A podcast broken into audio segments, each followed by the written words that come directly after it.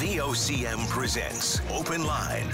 The opinions expressed on this show are not necessarily those of the station. And now your host, Patty Daly. Well, all right, and good morning to you. Thank you very much for tuning into the program. It's Thursday, October the 5th. This is Open Line. I'm your host, Patty Daly, and David Williams. He's producing the program. You'll be speaking with David when you give us a call to get in the queue and on the air. So, if you're in the St. John's metro region, the number to dial 709 273 5211. Elsewhere, toll free long distance 1 888 590 VOCM, which is 86 uh, 26. Won't get too deep into it, but the Jays out with a whimper. Boy, oh boy. I know they don't play the games on paper because if they did, the Jays would be in, uh, probably in a position to win a World Series. Great looking lineup, but boy, oh boy. Lots of big questions to be asked of the Jays, their management, and some of the players as, you know, lose the last four games and don't look like they were ever a threat to the Minnesota Twins. Lose 2 nothing out. Anyway. Jubilee Cup, good start for the defending champions, the national champions, Holy Cross. They beat PEI yesterday 4 0. And on the Challenge Cup side, third ranked going into the National Challenge Cup tournament, uh, the Feildians men's 0 0. Oh, pardon me, nil nil versus Suburban FC, which is a team from Nova Scotia. You never know what's going to grab the attention or draw the ire of people when they look about what they're doing and their day to day behaviors, their day to day shopping. Tim Hortons trading cards. you know, look, fair enough. For some people, it's a real hobby to collect sports memorabilia, trading cards included. But apparently, the Tim Hortons trading cards are a dollar more expensive here than anywhere else in the country. Now, Tim Hortons will say that the prices vary from province to province, sure, but no real answer coming as to why such a difference in price. Now, is this the biggest deal in the world? No. Is it a concern for some? Absolutely. Overnight, and I guess because it was covered in the news media, got a, I'm going to say a dozen emails, people complaining about the hockey cards. And if that's a concern you want to bring forward, hey, fair ball. We can talk about that today. And as you heard Brian Madore in the VOCM newscast, uh, Dawson Mercer with another couple of points last night, goal and assist. I've got the sneaking suspicion that Mercer's in for a massive year. Maybe that's cockeyed optimism, but looks like a big year ahead for young Mercer. We'll see what the rest of the Newfoundlanders and Labradorians do when the season, regular season begins, when it really the chips are down. All right, see in our uh, VOCM news and on the website, talk about new protocols from Hockey Canada. Now, this, of course, Hockey Canada has been dogged by a bunch of different scandals, and they've got to change the culture of how we administer and deliver hockey programs across the country. It's our winter national sport.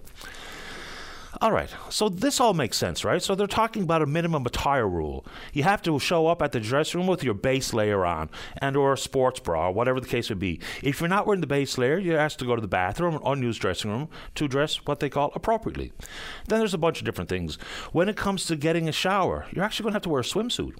Now, I get all of this, and it all makes sense because you've got to make massive transitional and transformative changes inside the culture of hockey. Then there's two licensed and screened adults or trained and screened adults who have to be present in the dressing room or just outside with the door propped open, just to make sure there's not that type of harassment and bullying and violence that sometimes happens, not just in hockey. I always try to say this is not just hockey. Minor sports can be very problematic on these fronts. Now, this year as well, other than a cell phone to use for music in the dressing room, no cell phones. That makes all the sense in the world. So, no pictures being taken, no videos being taken. Again, new Hockey Canada policies, which will be strictly enforced. Do you want to take it on? Let's go. So, as you, once again you heard Mr. Madore in the VOCM news, this is predictable. It happens this uh, around this time of year every year when diesel moves to the winter blend of 75% ultra low sulfur kerosene and 25% low sulfur diesel. Always comes with a price hike. In this case, the PUB jacked up the price of diesel by 5.3 cents per litre on the island, and in many parts of Labrador, the price was an increase of about 1.4 cents per litre. Gasoline down a couple of cents, almost three cents, but yeah, this is the predictable hike in the price of diesel when we move to the winter blend.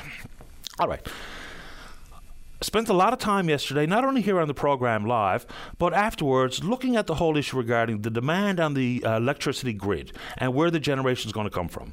It's not that long ago, Newfoundland Labrador Hydro told us that they were investing some $527 million at Bay d'Espoir to create an eighth generating unit.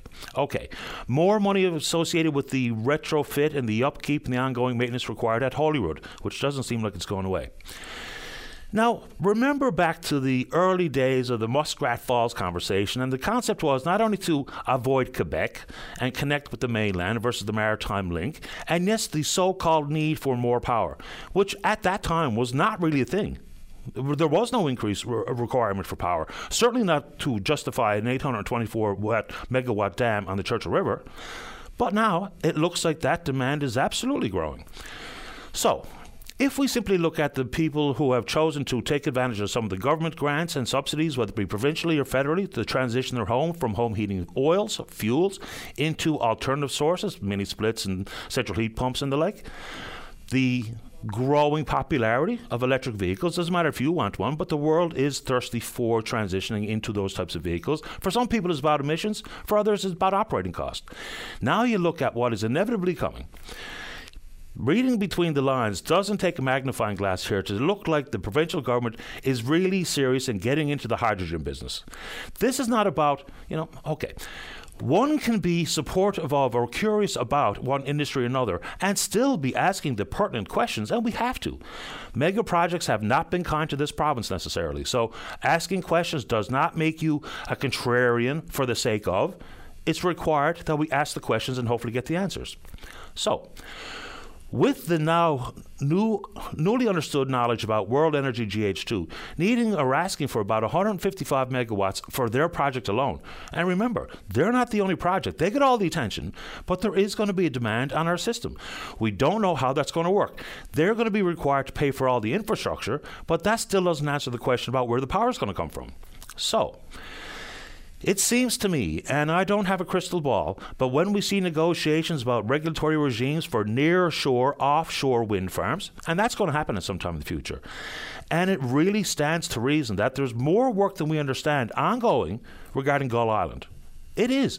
It feels like it should be required demand for that type of energy. Hydro is a real go-to source, whether it be other parts of the country and or the New England or northeastern uh, northeastern United States but we don't get told anything about it.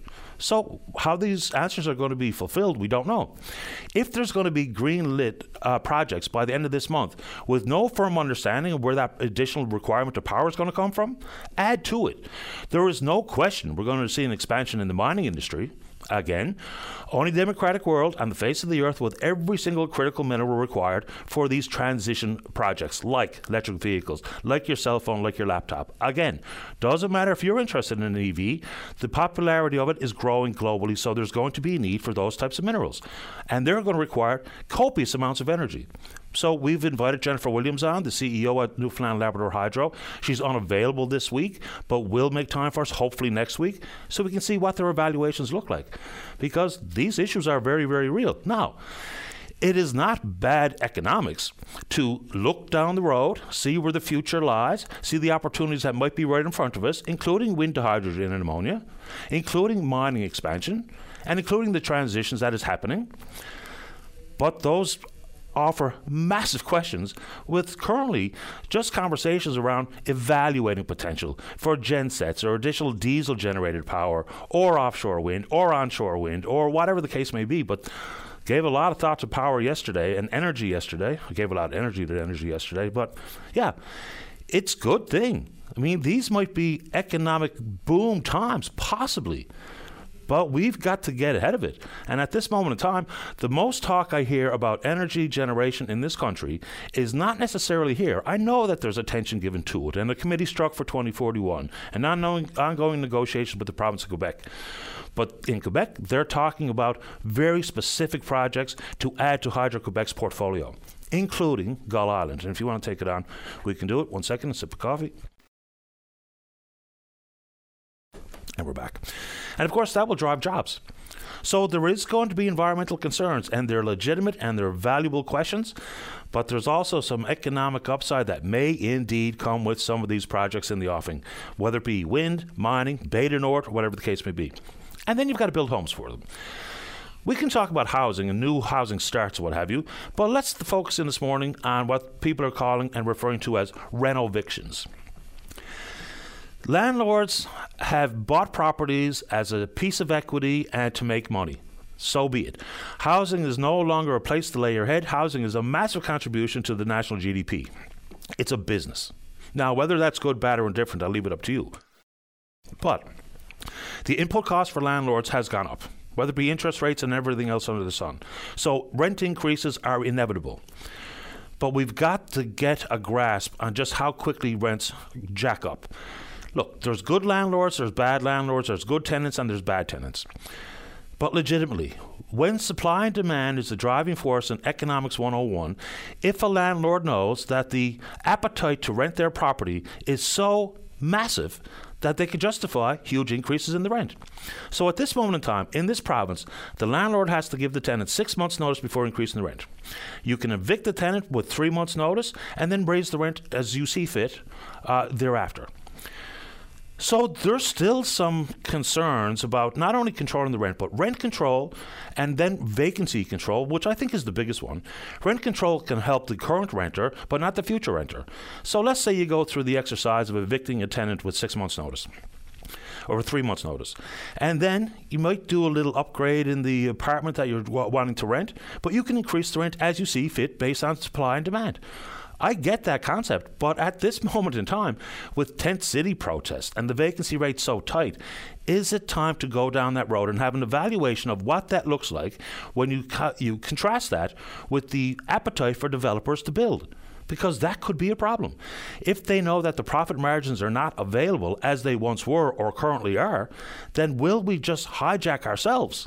You know, a self inflicted wound by trying to protect the renting population but the inability possibly to get the private sector interested in building more and more homes, which absolutely has to be done. So there's a lot of real complexities associated with it, but that's why we talk about the complicated issues because we got to get to it. All right. Had an extremely interesting call yesterday from a lady talking about the fact that she's using psychedelic drugs to deal with her complex PTSD. You know, when we know the numbers of people suffering with a mental illness in this country are growing, it's not long ago we were saying one in five Canadians, now we're saying one in four. And PTSD absolutely is a complicated traumatic issue. I spent some time yesterday afternoon trying to find that report that I had read some time back when Debbie had called some weeks or months ago about psychiatric drugs, uh, psychedelic drugs, and how they're being used and the research being done.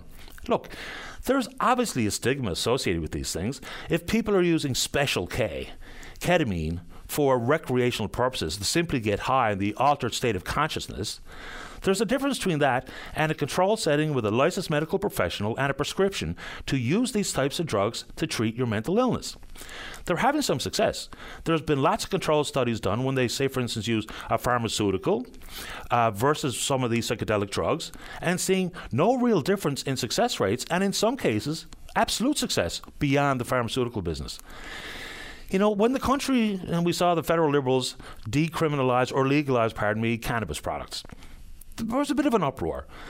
I know we're not really in a position as a country at this moment in time to talk about further decriminalization, what have you, but in controlled settings, should we not be looking at every opportunity or alternative to simply relying on the big pharma versus some of these types of drugs? Some of them are naturally occurring. You know, peyote, right? Naturally occurring. Now, some of these are laboratory created issues like MDMA and whatnot, and this is not promoting any unnecessary use of a drug. This is talking about whether or not Health Canada is doing enough to evaluate the potential to use what might be very helpful prescriptions versus the common uh, prescription currently offered by your pharmacist. Now, I don't know if we're going to get a pharmacist or the folks at the medication therapy clinic at Memorial University to chime in necessarily on this because much work is yet to be done, but the reports I read yesterday were fascinating. Some of them go all the way back to the 50s. Now, of course, people have been using these drugs forever and a day, but it was generally speaking in a recreational setting. And it does have some potential addictive properties. It does absolutely have some side effects.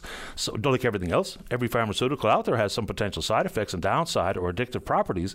But I was fascinated by Debbie's call and I think it's probably worthy of more conversation and consideration.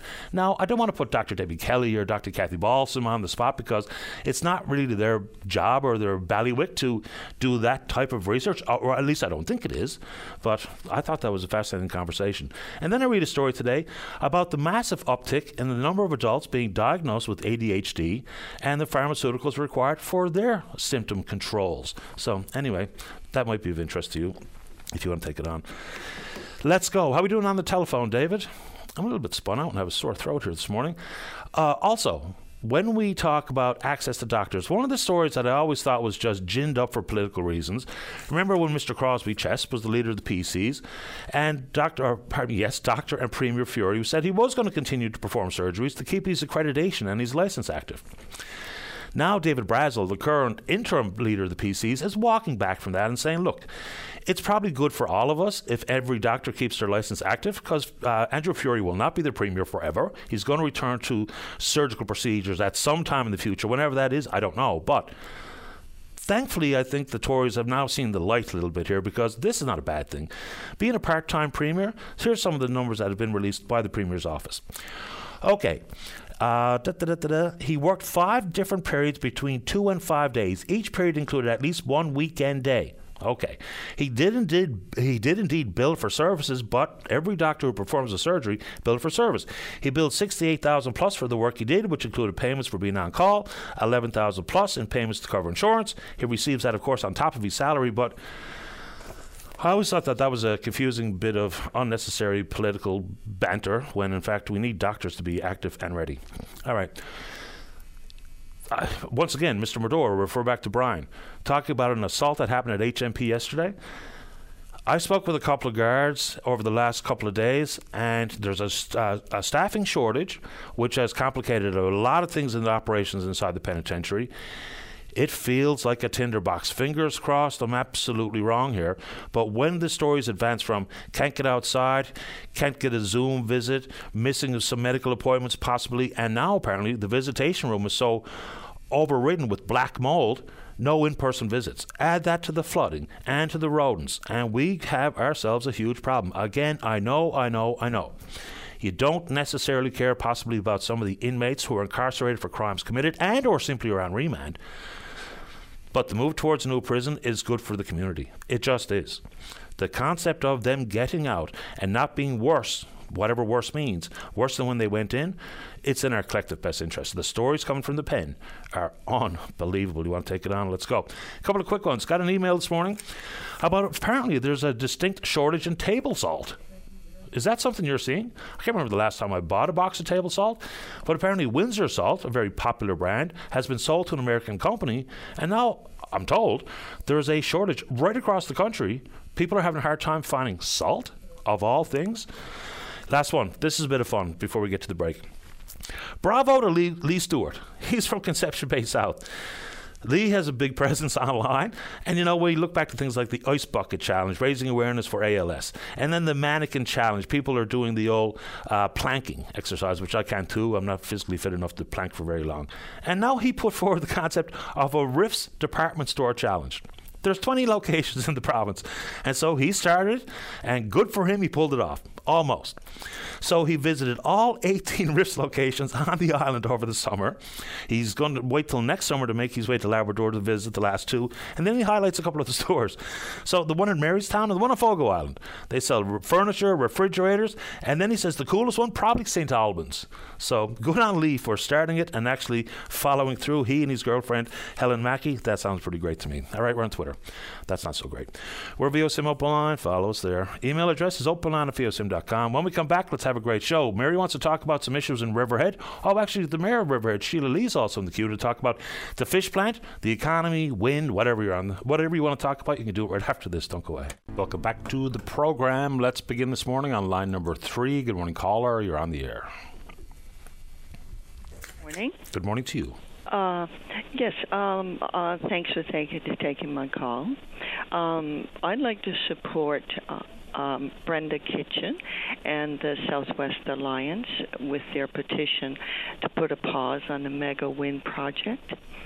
Um, just for a closer review. Um, the group is certainly not against uh, the project, but they but they, they just think that it's going too fast um, and what is being done to mitigate some of the um, ill effects which uh, have been uh, uh, identified in, in a number of uh, articles, and especially in the I don't know if you have seen it or not, uh, the documentary Downwind the wind farm documentary? I have not. Out of curiosity, ma'am, are you calling from the west coast of the province by chance? No, Okay. I live here in St. John's, Okay. but those projects is, are going all over the province. eh, You know. Absolutely. I was just curious because, of course, Brenda represents the Southwest Alliance, and she was wondering aloud whether or not some of the people surveyed by World Energy GH2, which they say gives them social license to proceed, but of course, not v- very many of folks who were surveyed by that uh, proponent were actually living close by the Port au Port Peninsula. So I was just curious if you lived out there. What are some of your specific concerns? Where do you think some of the information is lacking? Well, I haven't heard anything regarding and and and uh, specifically, I mean the health issues, and there are there have been, I mean, issues identified now to the point where uh, they call it the turbine syndrome. People have been have been very very sick and uh, I, I don't um, I don't hear anything like that being addressed. Uh, and like being there's a certain distance that's required from those big turbines. Uh, and really, you know, it's it's it's rather interesting that we have a health accord now that's being promoted by government and identifying all the determinants of health, and all of those uh, all of those things will be um, really affected by this big project. Uh, all the issues that that they consider as the determinants of health. So, if government is really serious about implementing the health accord and the determinants of health, you would think that the Department of Health and government, and especially uh, Parfrey, would uh, be addressing some of those issues that are concerns of the people. I've read a couple of studies about uh, wind turbines and effect on health. There was a very recent one from the University of Toronto. They say that they didn't find any direct links about health problems like uh, sleep disturbances, stress. Since 2003, there's been 25, to best of my recollection, 25 peer-reviewed studies uh, surrounding this. They did see some issues of potential mental health problems, headaches, pain, those types of things, uh, stiffness, and what have you. I don't know how that works with a wind turbine in close proximity to where you live or work and how it directly relates to that. I'd have to go back and read the study again because that's been a while. But I don't know if I've seen much in the way of peer reviewed material that says health is going to be a massive concern. I don't know enough about it to be honest with you, but Uh, I can put it to people who do. Yeah, well, well, that the well, the documentary Downwind, um, that's really something to to look at. Uh, I mean, and and you have many different professionals, engineers, physicians, uh, that uh, that has input into into that survey. The not not the survey, the documentary. It was done in in regards to the Great Lakes up around uh, Ontario and it it certainly it, it was it's certainly an eye opener. Now, um, I, I and and at least at, at least address those issues. And and the thing is is that if they're not related to it, but if they are. Uh, these people that were displaced because they were so sick, they're certainly thinking that it was the and and the physician on the program. It's called the turbine syndrome. Okay, I'll look at more of this potential uh, issue regarding wind projects. What I'm also, I suppose, is helpful for me to try to accomplish is to look at places where wind has long been part of their energy landscape, and there's many examples where wind farms have been in play for a long, long time. You know, because we understand what it means to live close by, say, some mining projects and what have you, and tailings ponds and the like. But I will look around, whether it be Scotland or Germany, because the last time I was in Scotland, I mean, wind farms, as far as the eye can see, you can see turbines. So I'll look at what it's meant for people's individual health in places where they have experience with wind, because we don't, right? That's some of the confusion here, or the concerns people have, is because we kind of know how forestry works, we kind of know how the oil industry works. You know what I mean? Yeah. We kind of know how mining works, but we don't have any upfront personal information or understanding of wind. So I guess it's helpful for us to, you know, uncover all of these issues and turn over every stone, ask the appropriate questions, which I'm happy to do. Yeah, and but I think those bigger wind farms now, and like I said, I haven't done extensive um, research on it, but I don't think they're close to people where where you know this is this is uh, this is one of the big issues is uh, where the, where they're proposed to to go. Um, it, it's fairly close to people and uh, I, I, I, you know, it, it would certainly, it would certainly be good to have a list of reference uh, information that everybody can see, and um, and and be more comfortable, because I, I, I'm I'm sure you know it's it's green and all those good things, but it, but at least mitigate, um, you know, as much as we can anything, any um, anything that would uh, be ill effects from it. Sure. And in the world of energy, there's no such thing that's 100% green, right? Everything comes with some sort of cost, environmentally and health wise. Because if we're going to find these, these info, pieces of information out, which I'm happy to do, and I'm glad you brought it up this morning, we'll find out as much as we possibly can and talk about it on the show. And then I guess, out of necessity, or for comparative purposes, we have to also consider the health impact of alternate forms of energy, whether that be in oil or coal or some of the mining sector or solar or whatever, because th- that's part of this conversation as well, because everything comes with an impact, and not all impacts are created equal. So if we can get a better understanding of what some of the complexities and potential negative uh, impacts on our health might be with wind, how do they add up or juxtapose to other impacts on our health with other sources of energy? Because I think that's an important part of the conversation as well. How about you? Oh yes, and and and this is what this group is asking to put a pause on and and and not to rush into it. So I I, I hope government listens to them. And, and and and moves forward with healthy public policy. which actually the health accord is, suggests. Certainly, and this is not out of bounds at all. This makes all the sense in the world to me. So, what I suppose I should try to do is to get someone who knows way more about it than I do, because I don't propose or uh, suggest that I have much information, but I have read some reports about wind impact on health because we've had these types of conversations. You know. Sp- sparingly over time, but let's see if we can dig into it a little further because people need the info to know what they're getting themselves into and what the impact might be, whether it be on birds or moose or flora, fauna, or their health or whatever else under the sun. This is new to us, so we need to have as much information in front of us as possible, and I'll add this to the list. Well, this documentary. Um, has uh, has a lot of information in it, and and and it certainly it's certainly an eye opener. I'll search it out when I have a moment, but reading is, seems to be my go-to pastime and the last couple of yeah. decades. But I'll have a look for it, and I appreciate your input this morning. Thank you. Take good care. Bye. Right, bye bye. Uh, it's one of the facets of wind that we haven't discussed. Now, I did read a study from the University of Toronto, as much as I could absorb, because some of these things are very technical, and they did not draw direct links. And there was reference to 25 peer reviewed studies since 2003 about wind. I don't think I saw any that raised major red flags, but let's dig in a little further because uh, the impact on our health is obviously important. Let's go to line number seven. Good morning, Daniel. You're on the air. Hey, good morning, sir. How are you? Not bad. How about you? Uh, I just have a question for you, Mr. Daly. Sure. Yeah, uh, natives, uh, indigenous people, Indians, whatever you want to call them, uh, they don't pay uh, uh, GST or HST and stuff like that, but they get a rebate. Now, how come they get a rebate when they don't pay into it?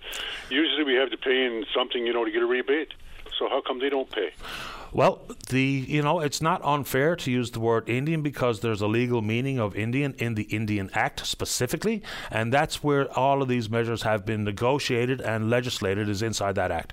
So GST or any HST does not apply, but only on First Nations lands. So if I'm an Indigenous person, I can not pay GST in Conne River, but if I come to St. John's to buy whatever, I'm paying GST. So my understanding is it's only controlled on First Nations lands, and that's all been part of legislation that has been in place for decades under the Indian Act.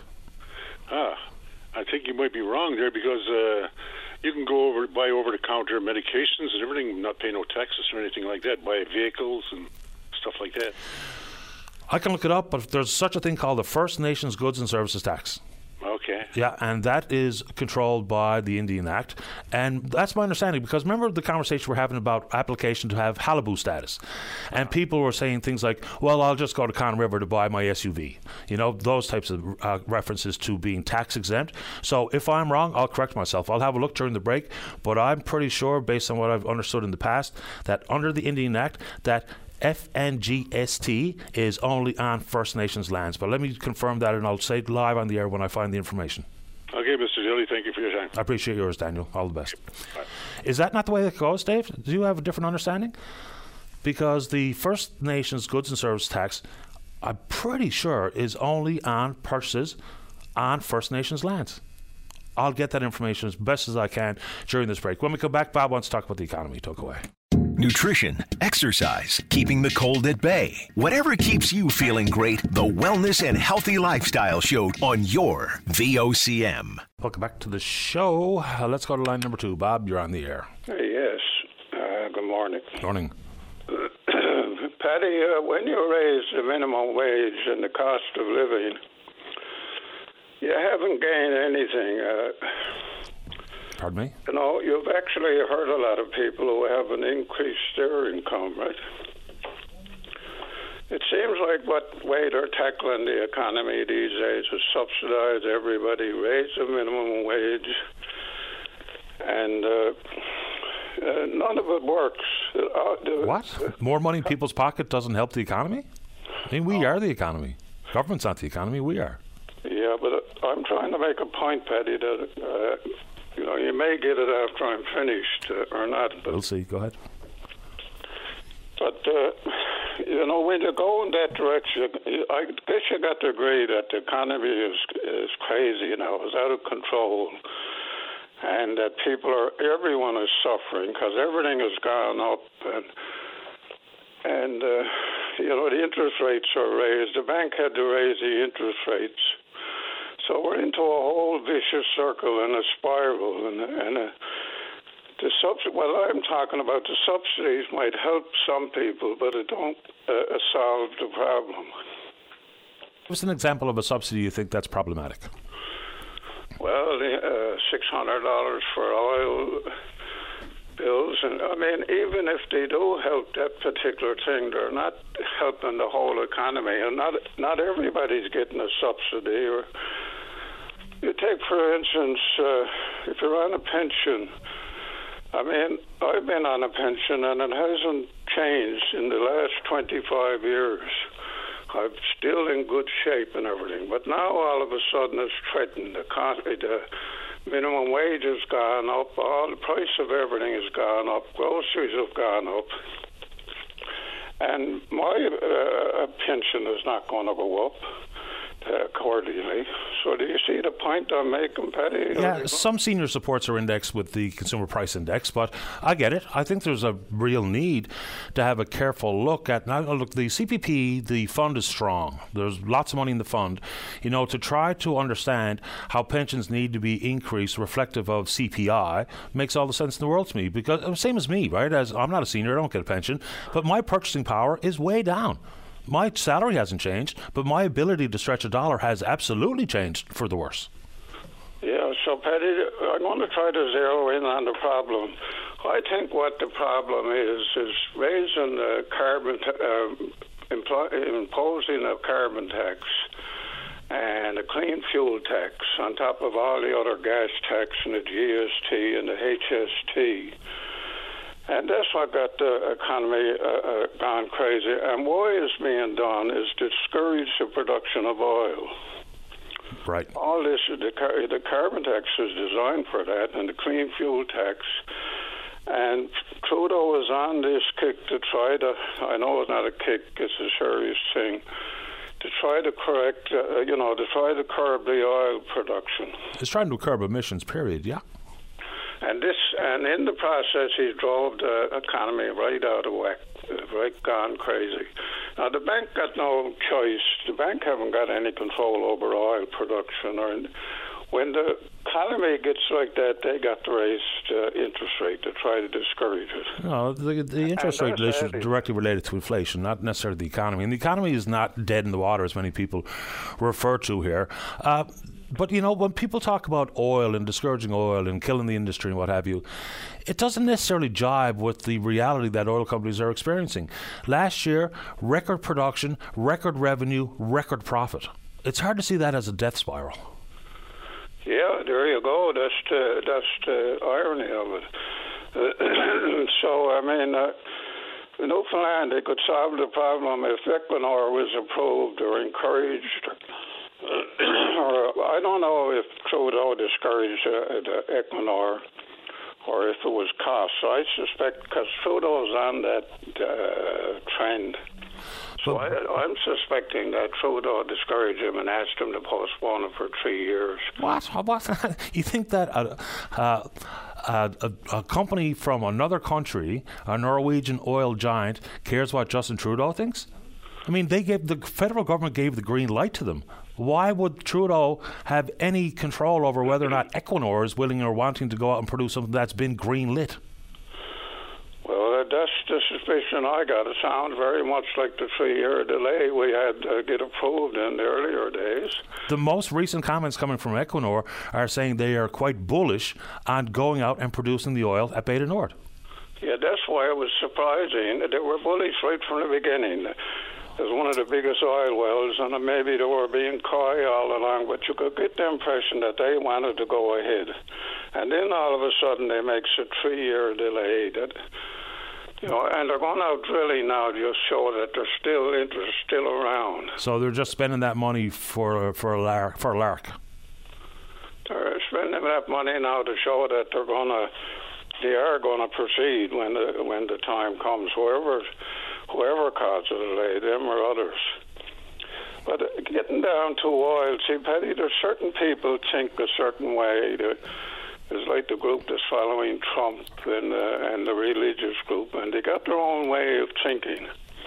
And that applies to the oil because what comes down, what it is about the oil is is fairness. There's not more oil. It's is producing uh, uh oil the same as someone else and getting getting fair treatment. And uh, and people who don't think like that. I mean, if a woman goes in a job and after a while she finds out that someone in the same job is making a lot more money uh, and doing the same work, and she tries to get a fair. Everyone agrees with her trying to get a fair wage. But can't they apply that thinking to oil? It's not producing more, an awful lot of oil being produced in the world. And Newfoundland never got a chance to, uh, they were just discouraged every which way. They had to give so many concessions to get the oil on board. They had so many delays. They were never allowed to really get on their way and get any any uh, benefit from the oil. That's the impression I get. I, I mean, oil is a global issue. I think sometimes we put on our narrow focus lens and say, well, how about this province? How about this province? The fact of the matter is, oil is manipulated by the big oil producing countries. I mean, look no further in Saudi Arabia. What they're doing now, curbing production, just try to jack up the price 200 bucks a barrel. You know, and that has implications with interest rates here and in the United States and some of the countries that they love to pretend they like, but they absolutely do detest. So when we talk about oil, it's a global market. It's a global thirst. It's a global commodity, it's a volatile commodity, and every jurisdiction is doing what they can to bring the next project to where they live, whether it be in West Africa or in the United States or in Canada or in Sweden or in Denmark or in uh, Germany or in Russia. I mean, that's that's the way the global commodities work, right? We only have so many pressure points that we can push. Yeah, but I think, uh, well, what do you think uh, Trudeau putting on carbon tax? Did that encourage an oil here in this uh, uh country? Again, the oil producer, for starters, the oil we produce here, we don't consume here. Number one. Number two, the oil companies aren't even opposed to the carbon tax. Look no further than the oil companies that are operating in the in the oil in the oil sands in Alberta. The problem with the carbon tax, if we're calling it a problem, is that I'm paying it. They're not paying it. The big, the most, the biggest polluters in the country are not paying their fair share of any carbon tax that's been imposed. So I don't think the oil companies care a whole lot because if they produce it, they've got a market to sell it at this moment in time. Now, will that market peak out in whatever 2030, 2040? I don't know, but the demand for oil is still there, carbon tax or otherwise, because we don't even consume the oil or use the oil produced on our, offshore in this province, and maybe not even in this country. Period. So I don't think carbon tax has an implication on that. Well, I heard Danielle Smith uh, said her name, the, the Premier of Alberta. Uh huh. I heard her talk, uh, saying that she uh, they can't do away with the tar sands. She said they got to have some backup or natural gas, and and she was having that conversation. So why was she having that? Was there someone, you know, who was saying that she should do away with the tar sands? What, was going on? I just pick up all those little news bites and wonder about them. I Investment in the tar sands has been decreasing long before Justin Trudeau ever had his hands on the rudder. Uh, Smith, I, I think some of that is straight up just playing politics with the whole issue. I mean, the economy is driven in large part by fossil fuels in the province of Alberta. Interestingly or notably, the impact on G, uh, GDP in this country regarding fossil fuels is 5%. In provinces like Alberta, it's closer to 27%. So that's why they talk about oil all the time in Alberta because they're oil reliant. Yep, uh, Penny, I think if you reverse the whole situation, done away, now this is my opinion, and, I, I'm pretty sure, but if you reversed, if you took off the uh, carbon tax, took off the clean fuel tax, uh, we're, we're taxed to in this province, and now these two additional taxes coincides with the state where the mess we're in, and it caused uh, the bank to, to raise interest rates. We're on that spiral, and we're trying to correct it all with subsidies and and uh, I don't know, a little gift tax and everything, but you got the reverse it. You just got to uh, start going down, eliminating all those taxes, and then the bank will respond, and then we be back. We never only had about a half percent interest rate for the last forty or fifty years. No. And now, now no one's uh, uh, no one is safe now. Everybody's under stress. This was on your program this morning. Uh, and I think as all okay. this uh, carbon tax and clean fuel tax and bank increase is all caused, you know, by the federal government. Uh, I appreciate the time, Bob. Thanks for the call. Okay. Take care. Bye bye. The implication of free or near free money, it felt good, right? It was the gold rush. And what happened as a result? People took on debt that are now being serviced by 5% benchmark interest rates at the Bank of Canada. None, none of us get that benchmark, right? We all pay more interest. And the free money, where we are now in the country, record high debt levels. Every dollar eighty every dollar coming in the door, on average for Canadians, we're spending a dollar eighty six to service it. So the free money, it felt great. But not that, not so much now at five percent. And again, nobody gets five percent, right? We're all paying more than that. Let's take a break. When we come back, time for you. Don't go away. Welcome back to the show. Let's go. Line number one. Good morning, Mary. You're on the air. Good morning, Paddy. Good morning this, to you. This is Mary Comforter after talking to me before. Yes, ma'am.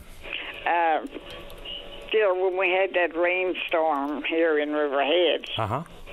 The like where there used to be the frog pond that came down, rocks came all over the road, mm-hmm. and my home care worker couldn't get over here so she sent the video to my daughter Diana, and she texted to my son Trent was walking over in Whitbourne or somewhere over that way. Okay. And him and my grandson came over to get me, and here half of the house was gone my dining room and my front room. Just sills and everything was gone out of it.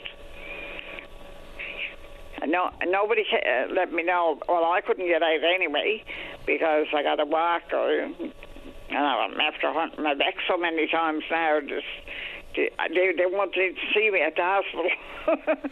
so what? When the road got uh, covered up with rocks and stuff because of the rainstorm, did it take? It was down here too. The, my the river between my place and used to be my sister-in-law's. That was full. Where? I was come down to get some of the rock side of the river and that, but the wood was across the front of the garage, and if the wood wasn't there, the garage would have been gone, and I would be gone too.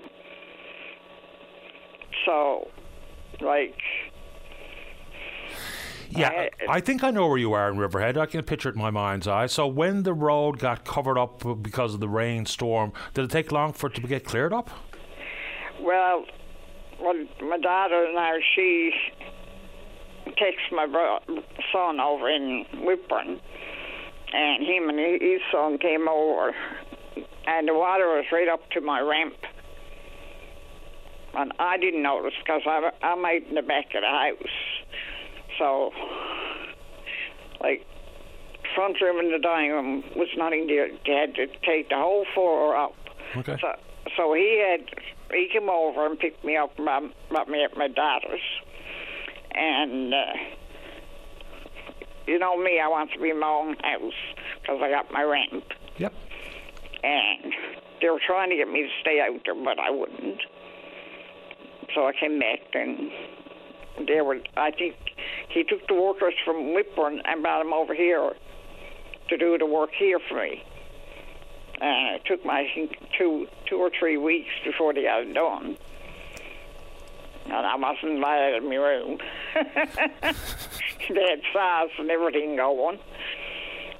They cut up the flo- old floor and put new seals in and everything. So are you all squared away now, Mary? Yes, they got it fixed.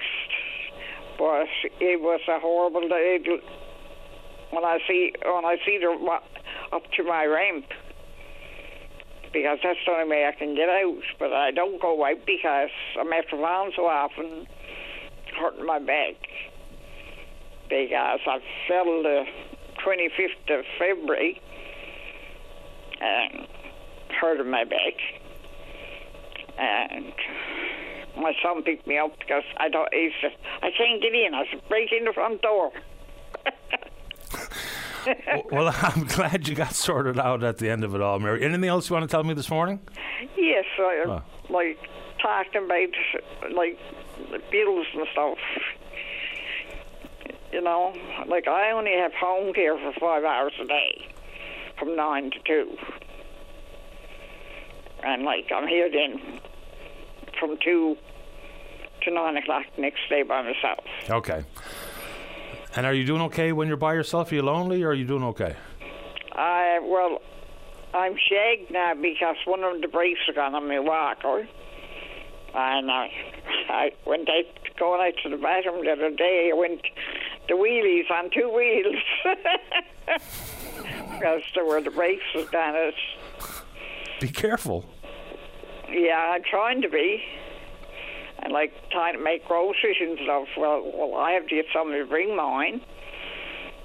Like, uh, phone somebody to bring mine because I can't go out because Where do you get the shopping done? Do they go into Steve Ryan's place? mm, no, I had my daughter used. I used to eat the bulk stuff and spritz it up, Okay. but like I never did it, get anything from Steve Ryan's. Okay. No. Mary, I'm going to sneak in another call, but you take good care of yourself and be careful with the walker. Easy on the wheelies Until I get some fixed. until you get it fixed. Let me know if I can help. Yeah. Okay, Mary. Stay in Okay. touch. Take care. Okay. Bye. All right, bye bye. Uh, let's see here. Let's go to line number six. Michael, you're on the air. Hello. Hello. Hi, Michael. Well, I'm finally on my way home back to Las Vegas after a very interesting week in your beautiful province there. And I've been calling radio talk shows since I was 14 years old in 1978, and this is the first time one's ever called me. so, Oh, oh we called you back to get a recap. We spoke last time we spoke. You were regaling us with what you were up to and wondering if a, a family would like to take you in for a get to know you stay. And I don't know if that happened or not. So you're on your way back to Sin City. Give us a Coles Note recap of your visit. Things that you really liked or things you'd like to comment on. Go ahead. Well, it's a beautiful view out there at Cape Spear. I had to take a taxi out there because I'm thinking, ah, tour bus, that's a little much, and this and that. And uh, had a couple nice meals and some nice restaurants and delicious beer. That uh, iceberg beer, I'd say, is my favorite one. I hope I can find a six packet over here in Nova Scotia, where I am now, waiting for tomorrow's bus in North Sydney because today's bus is full, so I get to explore this town for a day. My biggest disappointment, if you want to call it, I never saw a Newfoundland dog. Like they don't exist. They're like a rumor. I mean, I've seen pictures of them, videos, beautiful dogs. Nobody has one anymore. There's a person who brings around, uh, like, brings their Newfoundland dog up Signal Hill all the time. Yeah, I didn't go up to Signal Hill. I wish I had. You know, I saw the St. John the Baptist Cathedral and all this other cool stuff, and enjoyed your your pub district. And I'm like, where are the Newfoundland dogs? Nobody, you know. I, I heard one. Well, this nice lady named Tracy at your uh, province tourism office. She answers the phones there, and she says, "Well, one reason people don't have much anymore is they just don't live that long. So you you get this wonderful dog, and then he dies after age seven or eight, and you're all heartbroken." And that's maybe one reason they're not as popular as they once were. And they're massive. So, uh, I mean, it's a big animal to have in the house and take care of. Between the slobber and the cost, uh, you know, I wouldn't want one. They're beautiful to look at, and I do appreciate the Newfoundland dog, but it wouldn't be for me. Better if you live out in the country. But uh, say if I was going to give a Google review to your province, I would say four and a half stars because it's so dang expensive getting there. But what are you going to do? It's a long way away, uh, 4,000 miles away from home, Uh-huh. halfway, more than halfway to Europe from where I started. And, uh, you know, I don't know if I'll ever be out this way again. Who who, who can say? But uh, you know, fly over you on the way to Europe someday. I hope to do that and look down. Hey, there's Newfoundland, beautiful province. I wish I'd had time for a side trip to uh, Gros Morne National Park, just based on the pictures and all that. Ah, that would blow your mind. Well, I'm glad you enjoyed it. Yeah. Four and a half stars out of five. That's not bad. We'll take that review. Uh, some maybe there's a possibility that we just kind of shield uh, the Newfoundland dogs away from people from Las Vegas. That could be it. There you go. Maybe not. Michael, are you a gambler? Do you work in the that industry in Vegas? I bet on sports once in a while, and Yeah, once in a enough. while I'll put a few dollars in a slot machine, but not nothing much. You know, it's just kind of like, yeah, I like living there. I, I'm sorry it's so dang expensive. Once you're there, the uh, hotels are just bilking people for every nickel and dime they can get out of them. Ain't that the truth? So uh, wait, wait for the next recession, then the prices will go down. When they were trying to bounce back from the pandemic, a bunch of my buddies went on the cheap. They had some awesome They deals did. to travel to Vegas. It was, yeah. Once we were trying to get everybody to like overcome fear and come back Mm-hmm. 3 years ago, it's like okay, make everything cheap for a while. That didn't last too long. But another advice, if you're going to go there, pick a time when there's no big convention anywhere on the calendar. That keeps the rates lower. If you go when there's a big convention, you're going to pay way too much. And uh, I guess from what I can understand, the big source of wealth for your island economy is oil and gas lately. Like you got offshore rigs and things like that Yeah, oil. pumping a lot of greenbacks into the uh, uh, local. So I, I see some wealth. I see a lot of nice cars and some nice houses looking around the city and all that. So it's uh, you know not at all like the old films I would see uh, on National Geographic 40, 50 years ago. You know, poor folks scratching out a living on the rocky coast, making a living fishing and farming and stuff like that. It's it's a lot more cosmopolitan than I expected. Well, many parts of the province are exactly that, you know, reliant on Mm-hmm. uh, things still like the fisher, which is a billion dollar industry, and there's still plenty of that Yeah. activity here in the province. There is plenty of money in St. John's. That That's undoubtedly true. Uh, but, Michael, I'm, I'm glad you called this morning. I'm glad you enjoyed the holiday. Safe travels back to Vegas. Well, thank you very much. I, I'll be listening to you guys occasionally on uh, on Simple Radio app. Like you would. Appreciate That's, uh, that. That's a good way to listen to you online. So, all righty. Good talking to you, sir. Take care, Michael. Bye. Bye bye. Here we go. Michael, Vegas. Good trip. Four and a half stars out of five. Not bad. Let's take a break for the news. When we come back, plenty of time for you. Don't go away. Start your day off right. Get the latest updates on news, traffic, and weather conditions, plus interviews with today's newsmakers. Your go-to source before you get on the go. 5:30 to 9 a.m. weekdays. Your VOCM mornings. Welcome back to the show. Let's go to line number five. Good morning, Diane. You're on the air. Good morning, Paddy. I'd like to uh, pass my condolence on to the family of Michelle. Uh, God, Young. Michelle Young, okay. She passed away Monday. Who's Michelle to you? She was my home care worker, Okay. and on Friday we were sitting down. You know how women are discussing, oh my this, oh my that, and she was wondering if she should go to emerge. And I said, yeah. I said maybe you should. She said, well, I went there twice before about this, and they sent me home. So I don't know if she went to emerge after she left my house or over the weekend. But if she did, she was sent home again. And the provincial government said several times about setting aside money for women's health. I think what they need to do is investigate more when women go with the same complaint. Diane, just forgive me, but what exactly was the complaint? She felt like her blood pressure was high and everything inside of her was shaking. Okay. So that that was her symptoms. I don't know what they, that would be. But in the meantime, like in my case, I've been going to heart doctors for 40 years. And it's only last week I was told I had 10 blockages, and because of my lungs, they can't operate. Now, those 10 blockages didn't come up overnight. But when I would go to a heart doctor, they'd give me a stress test, EKG, nothing is wrong, go home. And I'm waiting now to see another heart doctor, which he won't be able to do anything for me if they can't operate. But my point being is one time I went into the health science. They told me take two aspirins and go see my doctor in the morning. My doctor had sent me there because he wasn't allowed to order whatever test he thought would show what my problem was. But instead of doing that test, they sent me home. Take two aspirins and go see your doctor tomorrow. And you feel that was inappropriate as well?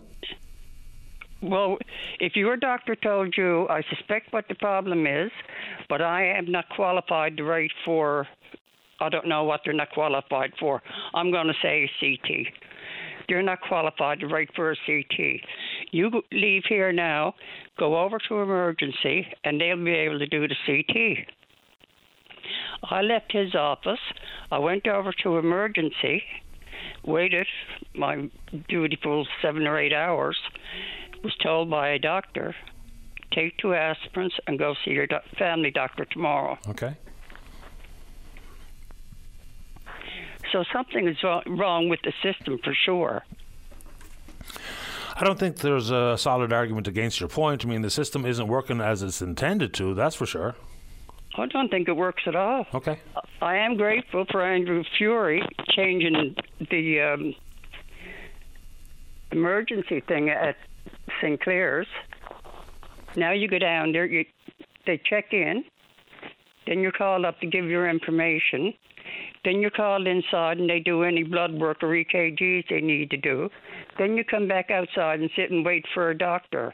That is an improvement over going down there and waiting seven or eight hours before they do anything. So I hope more changes like that are down the line. Fair enough. I mean, I think it's uh, consensus that it's not necessarily working the way it should, the way it's intended to work. Hopefully, some of the work being done here regarding the health accord and some other changes that are in the offing are going to make it better for people. I think once people get in the system, they get top quality treatment uh, from top quality healthcare professionals. But the trick is the wait times and you know the anxiety with trying to get into the churn that is healthcare. I hope you're doing okay. Are you, Diane? No, they can't do anything for me. I'll just be walking along one of these days in the very near future and drop dead. I hope not. so do I. Maybe they come up with a miracle cure. Yeah. But anyway, it's just disgusting that the doctors pass off the women like they just their bad nerves. It's all in your mind. I can only and imagine the stress. to women to fight the doctors. Tell them no, I am not leaving here till you tell me what's wrong with me. That's the only way. That's their only hope. I hope you're doing okay, Diane, and stay in touch. I will. Thank okay. you. Take good care of yourself. Okay, bye bye.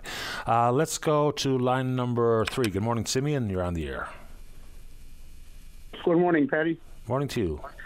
Yes, uh, I just want to make a comment on the um, the the shelter that's been been on my mind for quite a long time now uh, since uh, since uh, it was announced on the media, and uh, I am really concerned as a, as a Labrador citizen and resident, uh, and I have seen uh, what what our people are going through with their addiction, substance abuse. And I am very concerned about it because the reason why I'm concerned about it because we have lost lost two women um, found outside the, uh, the buildings in Goose Bay. and plus there's so much uh, racism that's been hap- that's been going on for many many years in Goose Bay. So, Simeon, the, the women yeah. that were found, that was outside the emergency shelter. That's in fact a hotel. Yeah. Is that what we're yes. talking about? Okay. Yeah, that's that's one, and there's another one there uh, back in. Uh, back in February, I believe, 2020, um, there was another woman that was found outside. It was she was my cousin, and they were back in July, uh, a young lady, she was my goddaughter. Uh, she was been missing ever since uh, June 15, uh, 2021. But later, um, they discovered a body outside Goose Bay, uh, uh, Goose Bay area in July 2021, and she was dead. But anyway, we I am very concerned about it because I think uh, Goose Bay uh, Mayor, whoever's or the Minister of Province of Newfoundland, uh, Health Minister, probably um, probably uh, trying to uh, monopolize uh, our people's addictions, and I think it, it is pretty pretty much true what I'm saying because they they are they, they have done it without without you know children back back in the days, and they've been they, they call our children you know children as uh, revenues uh, mortgage payments, and, and that's very hurtful and it's very disheartening and frustrating. I'm not 100% sure what you mean by that, but I saw your email this morning, Simeon, and right off the bat it says Innu of Labrador, Natuashish and Sheshatshiu, and possible North Coast communities, including some residents, will join us, uh, I think it says in dismay, and against building a $40 million shelter in Happy Valley Goose Bay. The shelter is not needed. Why is it not needed? Because it's not needed. Because I think uh, what's the shelter is going to do for the people who have addictions? Like if you have cancer uh, and it's not been touched, or it's not been treated, chances are you're going to die, right? Pretty much, and uh, and and if you don't treat the addiction, then chances are you're gonna you, you're gonna die from it. Because I know I had a son uh, in July uh, who passed away from from his alcohol abuse. Uh, found him outside our our our, our home our our residence here in, in That was in July. And uh, he, he had a chronic addiction with with alcohol. He abused alcohol, and uh, and he, he, he didn't treat it. I mean, I, we encouraged him to uh, to seek some help and therapeutic treatment. Eventually, he he, he drank himself to death, and and then that's I, I believe my uh, my ultimatum my ultimatum is. Uh, is to uh, probably think about building a therapeutic treatment in Labrador because uh, it, there's no there's no uh, adult treatment here in in in, in our area, the Labrador region, and I'm pretty sure there's there's there's a, a few in probably on, on the island. And uh, I have Googled some information about it, and I think we need one here in uh, Goose Bay so we can tackle the uh, the addictions and addictions and solvent uh, uh, chemical abuse or substance abuse or drug abuse has been killing our people. And uh, I mean, we have lost so many people to drinking, to suicides, and um, and drugs. So I am very concerned the numbers that, that we've been very, our young people, not only and also uh, because there's a lot of mental health addictions, mental health issues that need, have not been addressed.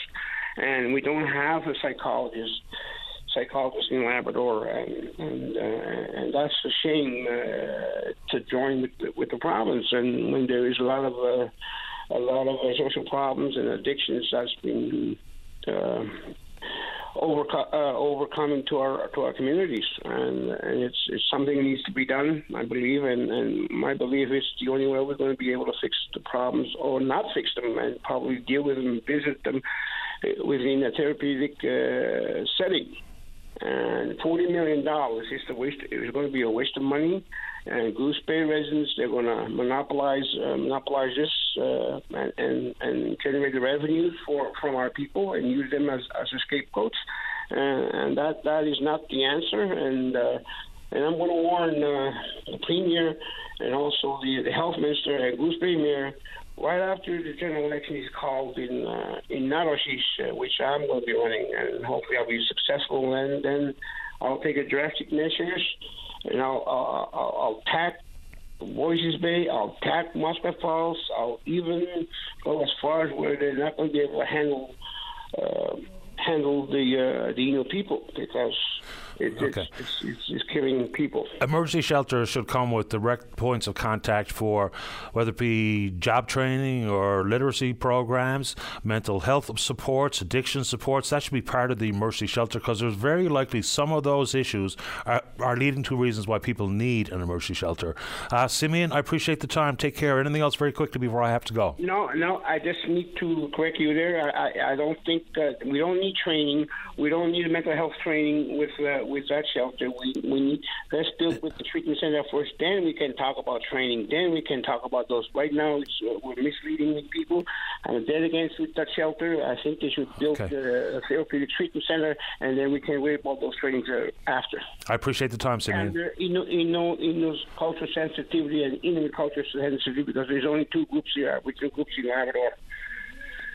So we need to train our own people to deal with our own people, not lose people to, to deal with them. Thank you. And my my comment was a general one about emergency shelters. If there's a reason why uh, people find themselves needing emergency shelter, we should have direct points of contact to deal with those issues. Well, and it's not uh, necessarily Labrador specific.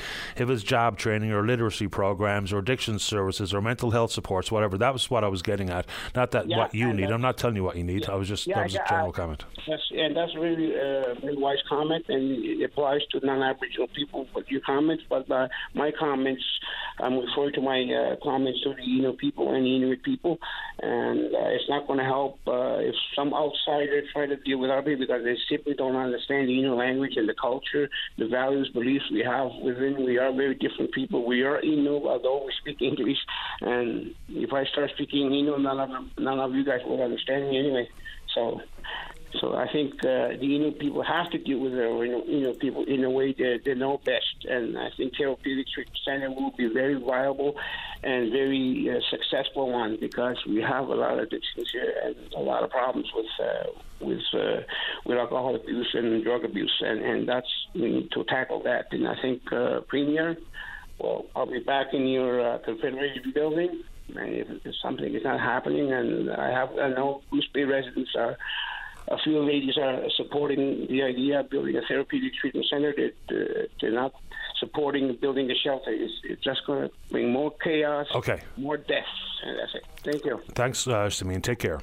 Yeah. Okay. Bye bye.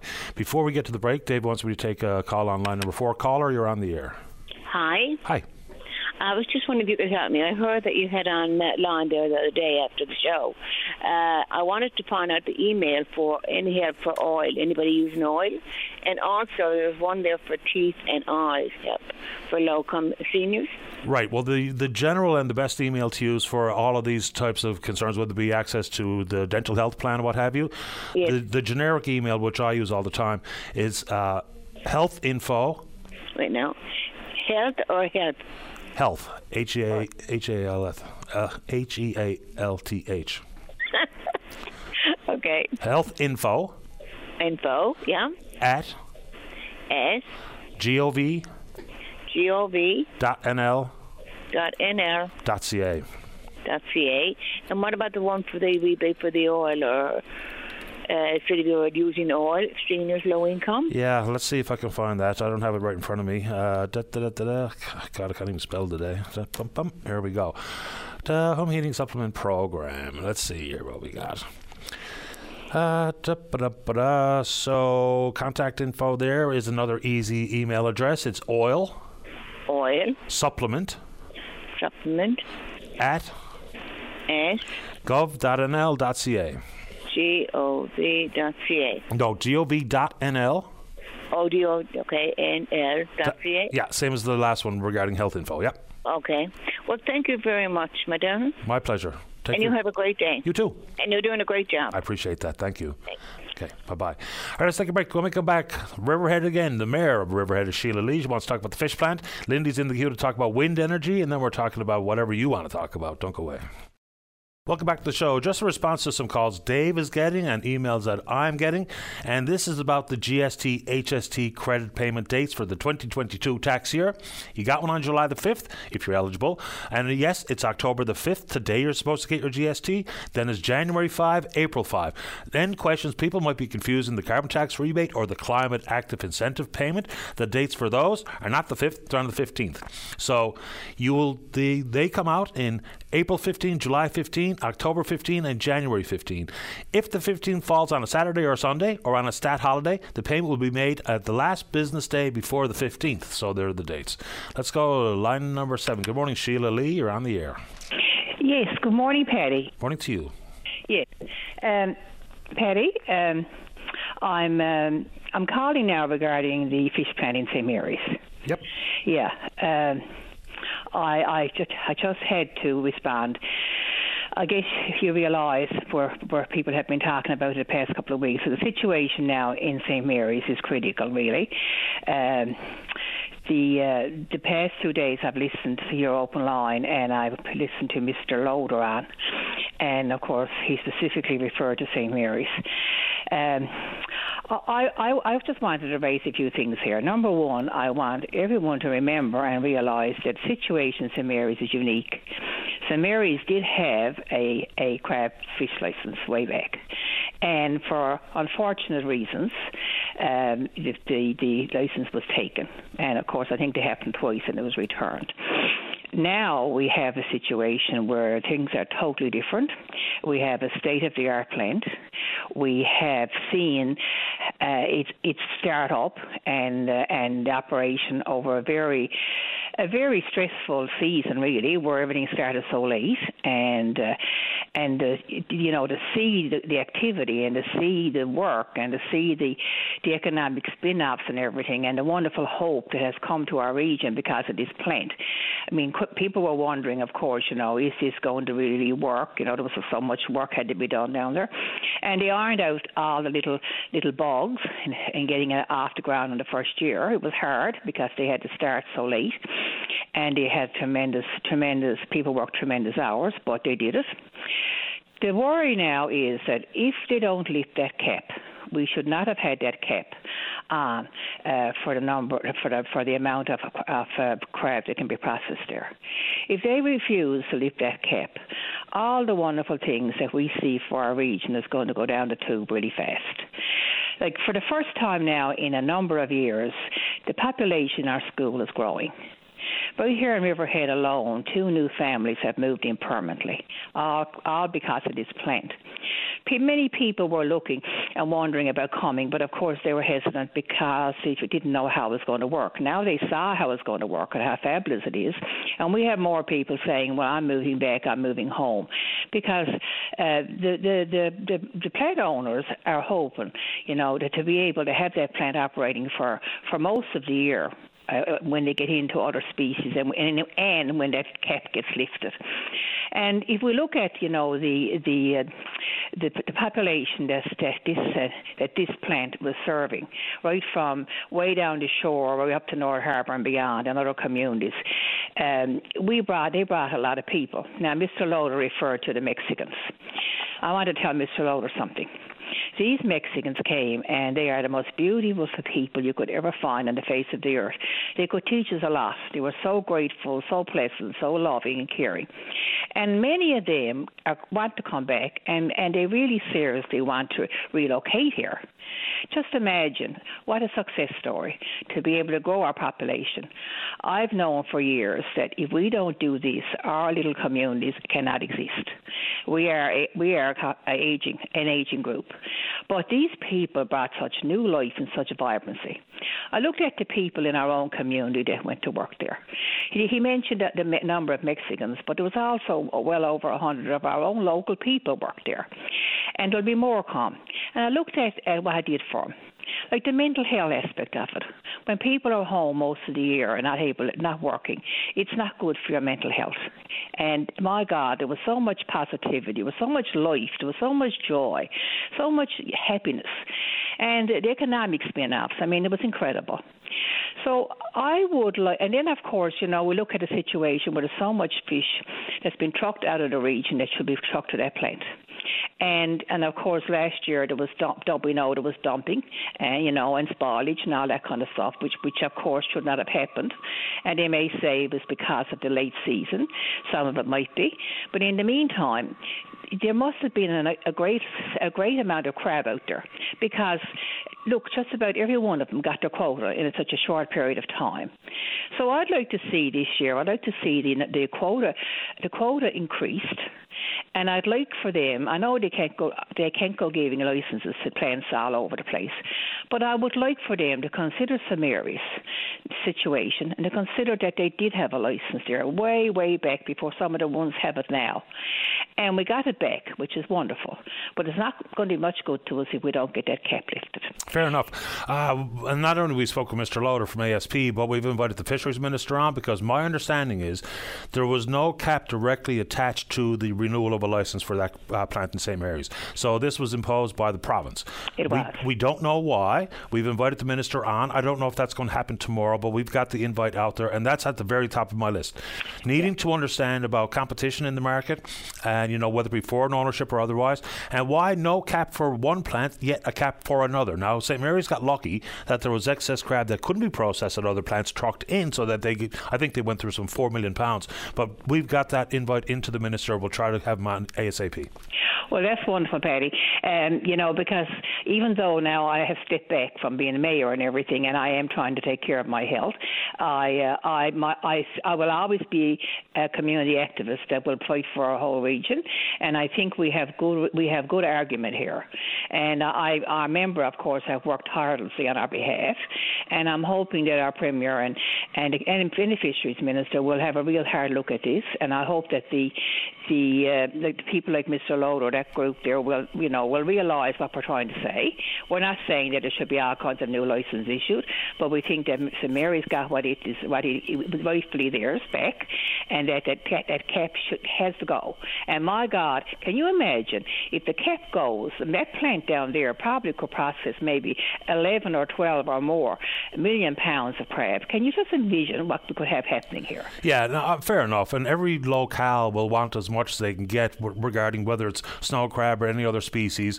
When, you know, the issue is very quickly going to become the total allowable catch is what it is. It's a matter of equity and fairness, you know, because if we have a better understanding of why a cap, because there's only so much crab to spread around. Now, there was lots of it left in the water. Most of that was because of the long delay, the six week standoff before we even got going at the crab. Then there was a problem with water temperatures and all the rest. So there's a lot of moving parts to this snow crab conversation, but we will have the minister on. Before I go to the break, Sheila, how are you? I'm um, I'm making some progress. You know, I'm making some progress, and I'd like to take the opportunity now to, to thank uh, you know to so so many people that sent me beautiful messages and cards and are praying for me. And um, I, I like to uh, I like to wish, wish our new council now all the luck in the world. And even though I won't be out in front, you know, when I'm feeling well enough, I'm always there to lend a hand. I'm sure you are, Sheila. Yeah. I wish you nothing but the best. Thank you, honey, very much. And Open Line is the way for us to be able to communicate to everybody. And you do, and you continue to do a wonderful job. I appreciate the kind words. You take care of yourself and stay in touch, Sheila. Okay, darling. All Thank right. you. You're welcome. Bye bye. Uh, you want me to take another one here, Dave? I didn't quite hear you. Okay, fair enough. Let's go to line four. Lindy, you're on the air. And we'll have Lindy turn down his radio in the background so he doesn't shag it up. Lindy, you're on the air. I guess we'll wait for the time delay to kick in, where Lindy has heard in the background and his radio that he is now in the queue. Lindy, you're on the air. Dave, I'm putting him on hold. Okay, there we go. Lindy, you're on hold. When we come back, hopefully Lindy has heard his name uttered on the radio. We'll be prepared to go. Let's take a break. When we come back, wind energy. Don't go away. Saturday morning, join us for the Irish Newfoundland Show. Send your request to irishnl at vocm.com or submit them online at vocm.com. Welcome back to the show. Let us try again. Line number three, Lindy, you're on the air. Good morning, Paddy. Good morning. Let's give it another try. Last, it was the last attempt to Lindy. Say again? I said that was the last chance I was giving you. yeah, I agree with you 100%. Right on. What's on your mind? Now then, uh, uh, gener- uh, generating electricity. Uh-huh. What's the difference in water generation and wind generation? One uses water, one uses wind. And but it's the same power, isn't it? Well, I'm not sure what that question means. So when it comes out the other end, power is power, but the difference is how it's generated. I'm not trying to be saucy, but I'm not 100% sure I understand the question. Because the, lady I heard out there talking about all the negative this negatively with with the wind power generation generated electricity. I don't I don't see what it's all about. Well, you know, sometimes it's about where you live too, right? Like if you're living in St. John's, I can't speak for everybody, obviously, but when let's say Muskrat Falls, the big concern I would imagine in this neck of the woods was how much I'm going to have to pay. If you live close by the Churchill River, your your concern was probably environmental. So I guess that's kind of driving some of these uh, issues. Plus the caller we had earlier she didn't necessarily say that people on the southwest coast and members of the alliance or her are 100% opposed to it, but they've got questions that they haven't heard answers to. So that's kind of how I took it.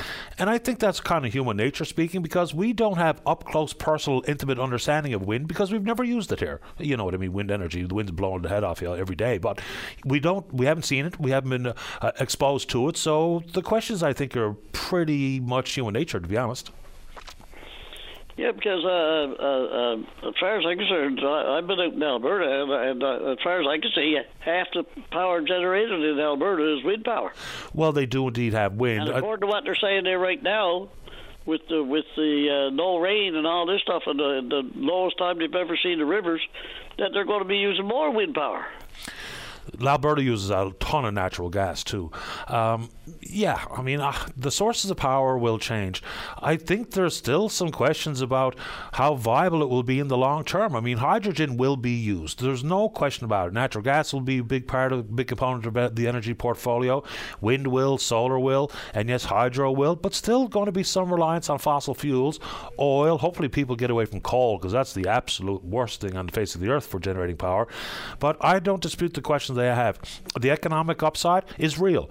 So let's let's just say I'm living in Stephenville. My neighbour might have all the questions about health and the environment and birds and moose and berry picking and all the rest, and the next door neighbour might say, "I can't wait for it to come because I could sure use a job." So I guess how, where you stand depends on where you sit. Okay. I was talking to a skipper in St. John's when I was in there, uh-huh. and he installs the uh, uh, electric. Uh, what do you call it? You know, uh, for heat, right? Heat pumps or mini splits or stuff, yeah. Yeah, yeah. And he was telling me, he said, he said, if I was you, he said, you got oil? I said, yes, I got oil. And he said, well, you keep your oil because he said, ten, five years down the road, the guys that are now on, on uh, electric heat, whatever, wind power heat or whatever, are going to get a bad fright with the price of electricity. And that was a guy that installs it. Yeah, I, I don't know, nor do I have a crystal ball once again. But I tell you what, at this moment in time, the mini split has already paid me back. The one we put in, paid back for sure. Now I'm on oil too, right? But I've I've also installed a mini split. I find it just terrific. It's a quick blast of heat without having to turn up the heat in the entire house. It cools the house right. in the summertime. Whatever I paid for it is paid off already, and I've only had it for a few years, and it's already paid for itself. With energy savings. Okay. It, it's terrific. You wouldn't mind giving me some figures, would you, or would you? What do you mean? I've saved enough over the installation of about a three thousand no, dollar unit. Yeah, on, on the on the cost of the uh, mini splits and and the gener- and the uh, installation. What did it cost you? Well, I did a full renovation, so. I don't know. I'm certainly not going to tell you how much I spent on renovating my house, but we upgraded no, everything. No, no, no. We upgraded windows and insulation, uh, and we put in the mini split at the same time as we updated the kitchen, which hadn't been done since the 1970s. So the mini split cost, if I remember correctly, around three thousand dollars. And my wife is the bill payer in the house, but we do check the power bills because I mean that was one of the issues that we thought when we talked about getting one. Is you know I'd ask people, including those who install them, those who have them, how much they've saved on their energy bills uh, compared to the cost of the installation. And we're about three years down the road, and we estimate that we've recovered the entire three thousand dollars in savings on our bill. Okay, but that was that was just for the mini splits. That wasn't for the installation. Yeah, the mini split and install. Well, I mean, we did it all at one time, so I can't remember exactly what the right. installation bill was, but it wasn't extraordinary. It was, you know, had a bunch of subcontractors doing different things. So yeah, right. we think we've made our money back on it. Very good. Yep. No, I've tried out here. I've tried contractor after contractor after contractor out here on, on the west coast, and the lowest I could get is around seventeen thousand bucks. Oh, that's for a central heat pump. Uh, that's for the, the two mini splits. Well, for starters, for starters, there's huge pockets of money out there for rebates from the government for installation of central heat pumps and uh, mini splits, and that I, I didn't avail of it because it wasn't a thing when I did it, so I didn't get that bit of money. Uh, but there's there's lots of money out there for people to make these types of moves if, they're so inclined between the Canada Greener Homes Grant and the new 157 million dollars worth of funding here in the province. So if people are interested now, seems to be the time. If you're so inclined, now people can do whatever the hell they like, stay on the oil or invest in a heat pump or put it in a mini split or whatever they want. But there are pockets of money out there. Oh, guaranteed, sir. Yep. That's seventeen thousand dollars federal uh, uh, forgivable grant to change over to heat pumps, whatever. There's But one I that was talking to a, I was talking to a, an, an installer. He wanted he wanted that seventeen thousand dollars to install. That's that's now that's for a, a electric furnace. yeah. So we're talking about different things. There's no mini splits yeah. that cost then he wanted seventeen thousand another Four dollars. thousand bucks on top of that. Okay, well that's what you're finding out, but we're talking about different things. An electric furnace Yeah. is not a central heat pump, which is not a mini split. They're all three different things. Exactly, sir. Well, electric furnaces is, a lot better. You can hook that right into your oil furnace, eh? You just switch it over. That's all. Sure. Uh, anything else this morning, Lindy? No, that's it, sir. Appreciate the time. today. Take good care. Let's just let's try next time. See if we can get on when we get on. Lindy, let, do me a favor. When you call next time, you hold that phone tight to your ear, waiting for me to call your name. sure. All right. Okay. Talk to you later. Take care, Lindy. All the best. Yep. bye. Bye bye. Let's take a break. Uh, when we come back, Jillian, Jillian is in the queue. She has an update. And I mentioned uh, this gentleman off the top of the show, Lee Stewart. He came up with and was proposing a challenge to visit all 20 RIFS locations in the province. He hit 18 of them this summer. That's all the locations on the island. He's not, not yet made it to Labrador for the other two. Lee Stewart and the RIFS challenge right after this. Don't go away. Welcome back to the program. Uh, let's get an update from Jillian on one. Jillian, you're on the air. Jillian? Calling. Hi. Yes. Hi. I'm uh, I'm calling you today from St. John's. I'm originally from Goose Bay. I had called you uh, January past about um, some some advice about what to do because uh, I was denied help from a neurosurgeon about my deteriorating um, physical health. Um, and uh, at that time, that was September 20, 22nd. He stated he couldn't help me and there would be no follow up. Um, now, uh, I had had an MRI done six months prior to, and I had to wait six months to see him. So in that six months, I was still deteriorating.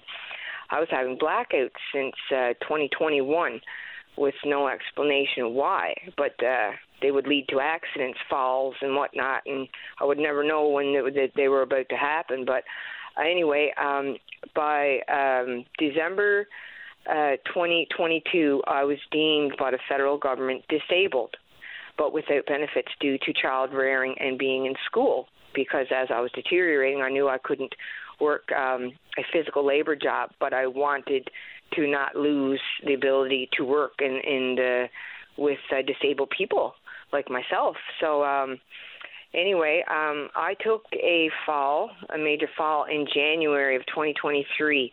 Uh, that's like when I had called you. Um, and I had knew I had injured my neck and spine further. And when I called the same neurosurgeon that I've seen in September past that denied me help, um, I was shocked when the secretary said I was discharged as his patient. So then, like that's how, hence the reason why I called your line because I for advice and what to do. So immediately gave me good advice. I acted on it. Um, like as in uh, making sure I documented everything in case uh, I something else further deteriorated and I couldn't, you know, speak for myself and whatnot. So I, I did what I had to do, and then um, I contacted an advanced uh, professional medical doctor in St. John's, um, who said to go straight to a chiropractor in uh, my hometown, Happy Valley Goose Bay. I was completely shocked uh, he seen me immediately within a week. He, I was completely shocked by the medical MRI report uh, from March of 2022 um, that the neurosurgeon never informed us about. Um, and in uh, Goose Bay, when after hearing all of that, um, I contacted Goose Bay, and they appointed me a doctor, a different doctor, and they sent a new referral to a spine ortho in January 2023. Uh, um, however, I have had um, two minor falls, but a major fall on September 10th due to blackout, where I was admitted into Health Labrador Corporation on September 10th um, from a major blackout. Um, but this one was a doozy. I fell down some tile stairs in my house, um, and a injury on top of injury. Um, my son had to pick me up because I had no use of the left side of my body. He literally carried me to and from the car and to the hospital and so like drove me there and then carried me in put put me in a wheelchair and there I was kept and told I was going to be uh, admitted and then reports will be done for a neurologist and so where are we now we're, right now I'm in St. John's. And where are you in, insofar as your uh, health concerns or condition? Not good. Um, I sustained a seizure while I was in the hospital, not related to the fall that I know of, because I only ever had a seizure one time before. Now, when I um, this was from a kidney undiagnosed uh, kidney infection where I had uh, abnormally large stones obstructed, which made my body couldn't handle it, and I went into shock and resulted a seizure. Okay, so uh, before we go so, too far, do you have appointments? Are you in, uh, dealing with a specialist? What's next? How I got out here, I'm going to tell you. Um, I was in the hospital for 17 days, getting sicker and sicker, but not related, I felt, to the accident. I knew I couldn't, even though all the physio, I couldn't regain that side, the use of that side. But there was an infection left undiagnosed. If they would just done a simple test, it would have been detected, and I probably wouldn't have went as far as what I had to and ended up out. Uh, you know, having to come out here further. Um, I came out here on my own means on the 27th because prior to this accident, I had um, I'm back and forth here every uh, well ever since uh, I survived a pituitary tumor in uh, 2021. Uh, with the help of um, a medical professional out here, I'm going to leave unnamed. I had to uh, go on open line in order to uh, achieve that. Um, so I thank you for that. Um, but anyway, um, since that, I've had a myriad of problems, and these just just a quote from the medical professional, uh, which resulted in uh, uh, being a pre-op for bowel surgery, uh, which resulted in a woman's surgery being done afterwards, which resulted in many things because there were so many things found wrong with me despite all the other significant injuries to the spine and neck. Well, anyway, um, I just had my MRI done two nights ago. Um, I had okay. seen the endocrinologist um, about uh, the three the three year wait list uh, uh, triage I needed from three years. So I've got some good things tested for there to rule out. But um, I was concerned about being homeless um, because of where I can't OT in Goose Bay uh, re- deem my house not safe to return to until there was uh, modifications for wheelchair like ramps and railings and there's so many stairs. It was three a three okay. So wh- where are you living? I'm in St. John's right now in the hostel. You're still in the hospital? Because they told me um, when I got to Health Science Center, Goose Bay, I have it on recording, told me that I, because my concerns is that when I got it to St. John's, I was going to be homeless, like because of where I can't return to my home and there's nobody, like what will happen to me when all the tests are done.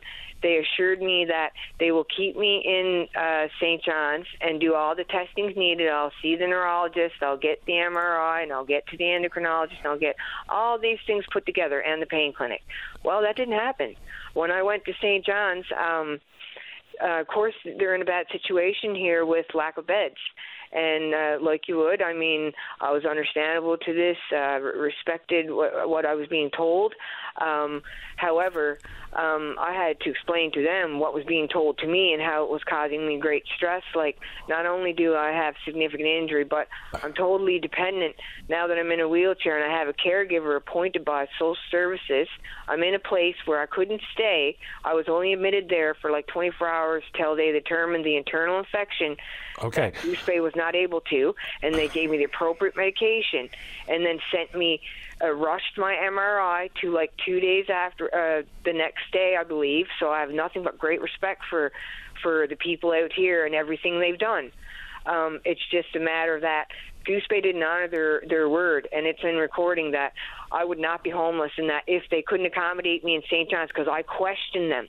Okay. There was some things happening wrong in Goose Bay. Well, hopefully you're getting the help you need now. If you're in the hospital, hopefully this is all going to, to well, be attended to. I'm in to. the hostel, unfortunately. oh, the now. hostel. Okay. Yes, I had So- to be. Tra- I had to be. Uh, I was released from health science. I'm sorry, but then I had to come here due to like you know lack of funds, and I still didn't have medical tests done yet. So, you go ahead, Paddy. I'm sorry. I just had to get that part out. Okay, well, um, hopefully you're getting the help you need. I am going to get to the news, but uh, also someone, while we're talking, says that the neurologist that this person is uh, dealing with, they say that neurology has 4,000 people on the wait list.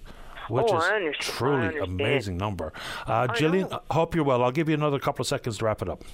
Sure. I just basically want Goose Bay to understand that they need to honor their word. And as I'm finishing up my testings here, uh, I have it in their words that they will not kick me out on the street and that I'll be able to be released into the hospital there until my home is ready for uh, the home modifications because this is already sent in immediately as urgent through the MHA and through um, the other departments. So I'm just hoping that uh, as things queue up here, I have somewhere to go because as of two days ago, they told me that no, I was discharged and that um, they don't hold rooms. I hope you don't find yourself on the street. I hope you get the medical help you need. And I'm off to the newscast, but uh, you stay in touch Appreciate and you. be well. I appreciate you. Everything leads to good things after I go on your show. I appreciate you. Take good care. Be well. You too. Okay. Thank you. All right. Bye bye. All right. appreciate the patience of those in the queue. Lee Stewart, the Riffs Challenge man, is in the queue, and Terry Kennedy's got an issue with the municipality. Which one? We'll wait and see. Don't go away. Every Saturday is perfect for a night at the cabin. The Cabin Party with Brian O'Connell. Saturday night starting at 7 p.m. on VOCM. Welcome back to the show. Let's go to line number two. Lee, you're on the air. Hi, good morning, Paddy. Welcome to Uh, the show. I heard, oh, thank you. I heard your name drop Helen and I this morning in your preamble, so I, did. decided to call in and talk about the Riff Challenge. I think it's an awesome story, personally. First off, let's start from the beginning. How was the Riffs Challenge born? Well, the Riffs Challenge started back in June, so I just randomly posted a map with all the locations of the Riff stores on the island and in Labrador, and I got a lot of interest.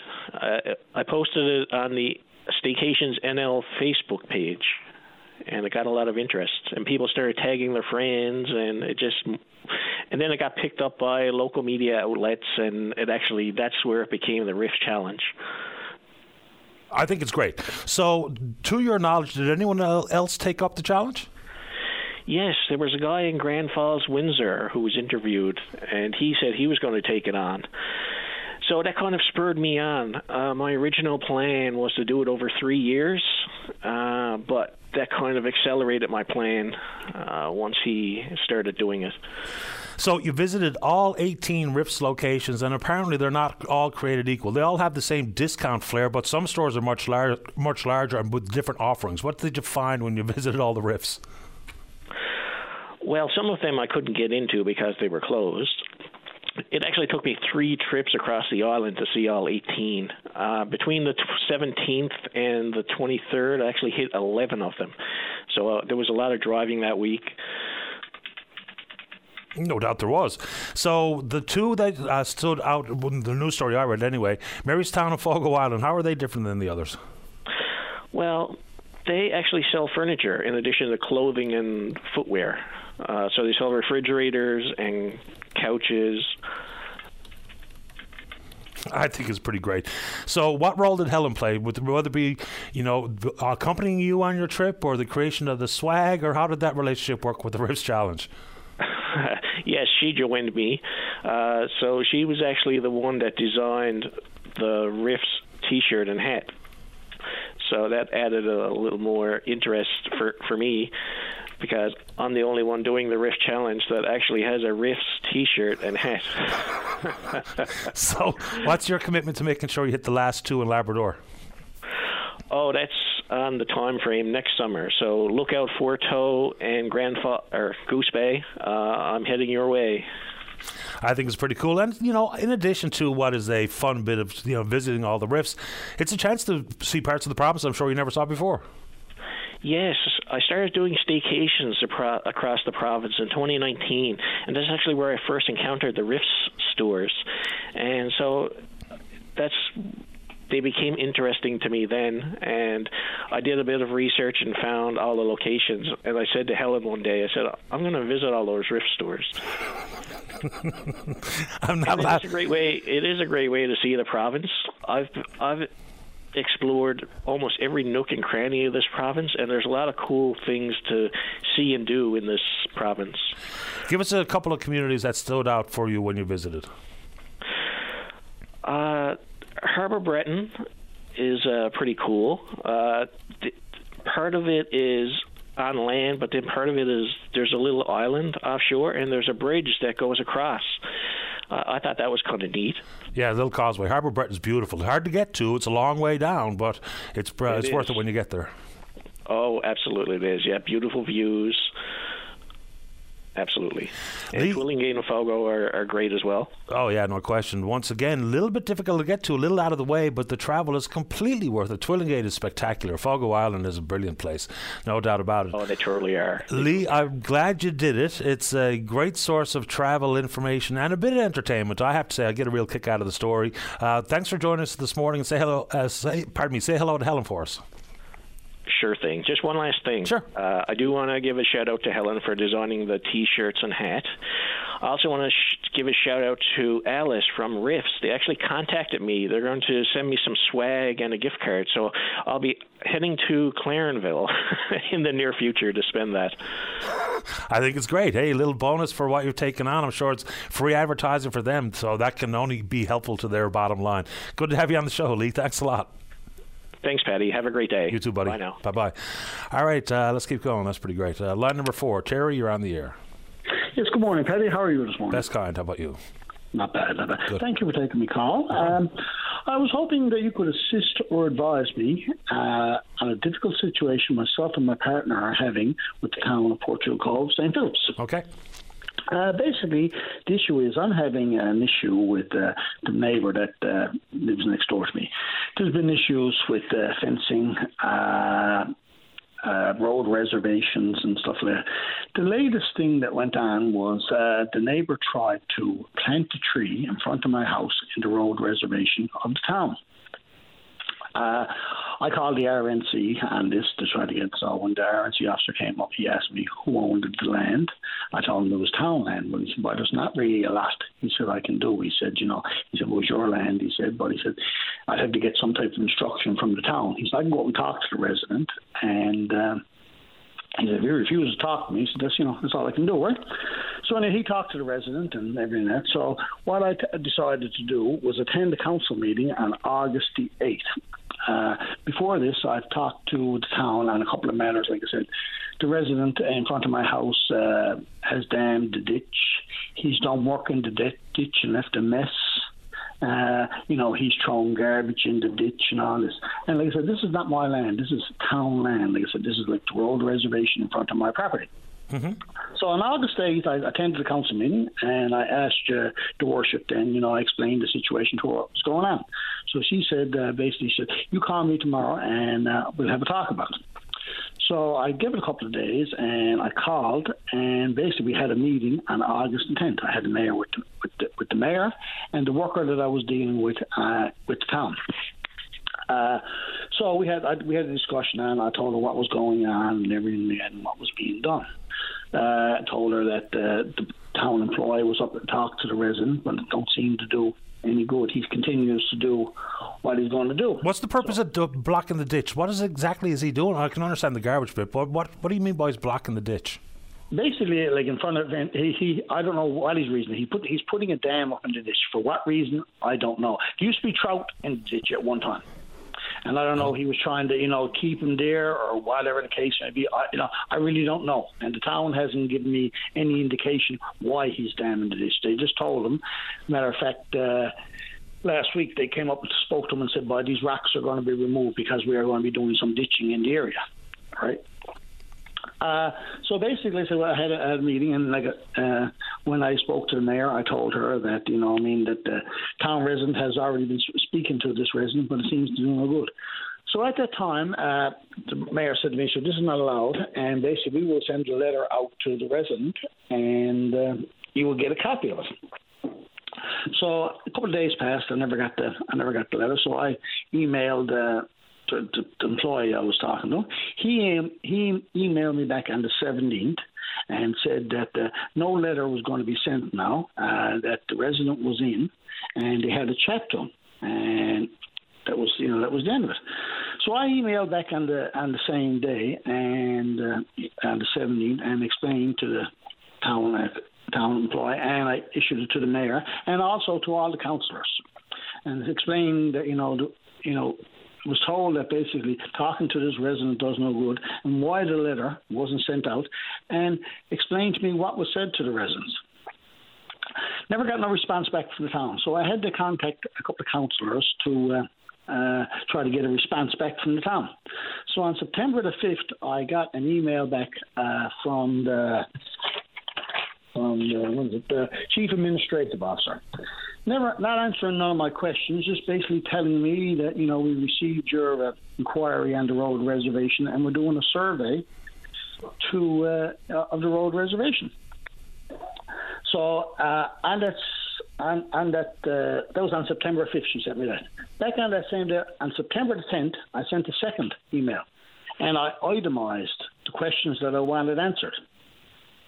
But as of September the 10th, I had no uh, no response from uh, or up until October the second to the next council meeting. I had no response, so I decided to attend the next council meeting on October the second. At that time, I explained to the mayor all the situation and all that, and she said. Uh, one of the things she said, I'm sorry for. She said, I can't give it a letter. She said, because, you know, the, I said, well, that's fine. I said, long as you know you give me an answer to what uh, I'm looking for. So they said they will respond back to me uh, tomorrow. So next day, I got a letter from the chief administrative officer uh, explaining to me uh, that basically uh, uh they were that, that, they said this is like a civil matter. Uh, they would they they strongly advised me not to con- come to the town office anymore. Uh, with these issues, if you need to do anything, you need to email either herself or the director. And they also told me not to contact any more of the council members.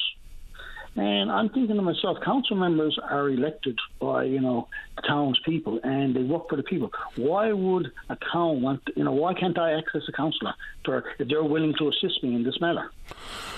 Well, who said you can't? So who told you not to come to the meetings? Uh, they, the chief, uh, well, they told me not, never to not come to the meeting. They told me that I could not uh, come to the office and speak to any employees or not to contact any council members. That, as, a, as an email I got from the chief administrative officer yesterday.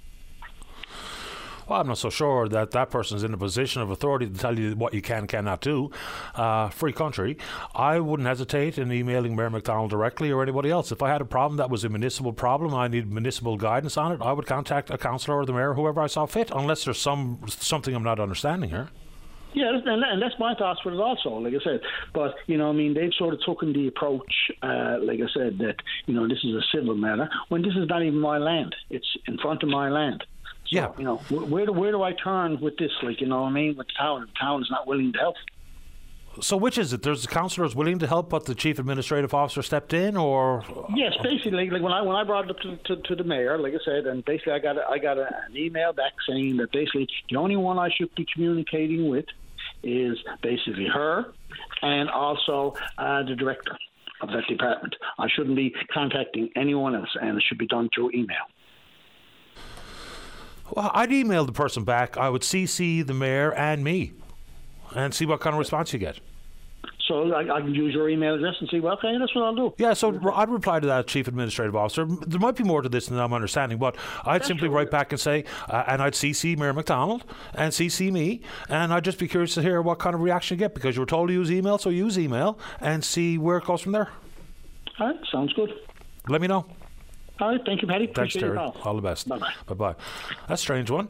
I mean, for starters, you can't do, you can't do that to the ditch anyway, right? I mean, it's not it's not anybody's personal property. It's municipal property, has to be maintained and dealt with and authorized. Any adjustment or manipulation of those things is not anyone's just personal business. You know, you wake up one morning, and think you want to dam the ditch out front. Anyway, let's take a break. Uh, when we come back, Shane's there to talk about cardiac care. Mary wants to talk about the weather forecast. What does that mean? We'll find out. Welcome back to the program. Let's go to line number six. Uh, good morning, Shane. You're on the air. Hello, Paddy. How are you? Okay, how you doing? Not so bad, I guess. Oh, one second, Shane. I don't want to interrupt, but this just popped in front of my eye. This is a moose warning. One big bull moose near Soldiers Pond, and a couple of more moose, a couple of kilometres east of Avondale. Access sorry to interrupt, but keep your moose eyes open to the motoring public. Go right ahead, Shane. Yeah, no, that's an important one. Absolutely, by all means, interrupt for that. Um, I just uh, wanted to talk about the cardiac care unit over at the Health Science, and uh, but I do feel obliged to say this. What I'm about to say does not include the staff that are there present, and I feel obliged to give them a bouquet, so to speak. Like they're they're great. So what I'm about to say is more of a structural problem, I suspect. Um, my uncle had a heart attack there on Friday, and he's been unconscious and seizing ever since, which means we're on day six. Uh, we've been told by the cardiologist it's imperative that the neurology team reviews the brain scans. But the neurology team is spoken of in the hypothetical. They they still haven't appeared on the cardiac care unit at all as we're going into day six now. And now the wife of this man is being told she's going to have to start making some decisions, meaning, you know, unplug kind of thing. Do not Um, resuscitate. Uh oh. Yeah, but but there's no neurology team yet. Oh man. Right. So I mean, like it's it, we've been told since day one that we can't really make decisions until the neurology team tells us about the brain function. And we got the scans done, uh, the, the EKG, CAT scans, the whole nine yards. But there's nothing from a neurology team. They're they're a hypothetical right now. So, I mean, when we talk about triage, someone already told me this morning that their neurologist told them that uh, neurology has a 4,000 person wait list, but we always prioritize emergencies. And this certainly sounds like the epitome of an emergency. Do they give you any idea as to why no neurology team has been present as of yet? Is there something going on that can help you have a better understanding? Because information is helpful. It doesn't, it doesn't uh, do away with your worry and anxiety, but it'd be helpful to know what's going on. Yeah, it's helpful to know what path you want to take. Um, there's there's been no real reason. I mean, the, the, the obvious answer is the backup and short staffed, and then you, you that. And, and somebody even brought up that you know Monday was a holiday. Um, for, for I don't know why that applies to healthcare, but somebody brought that up in the in the waiting room.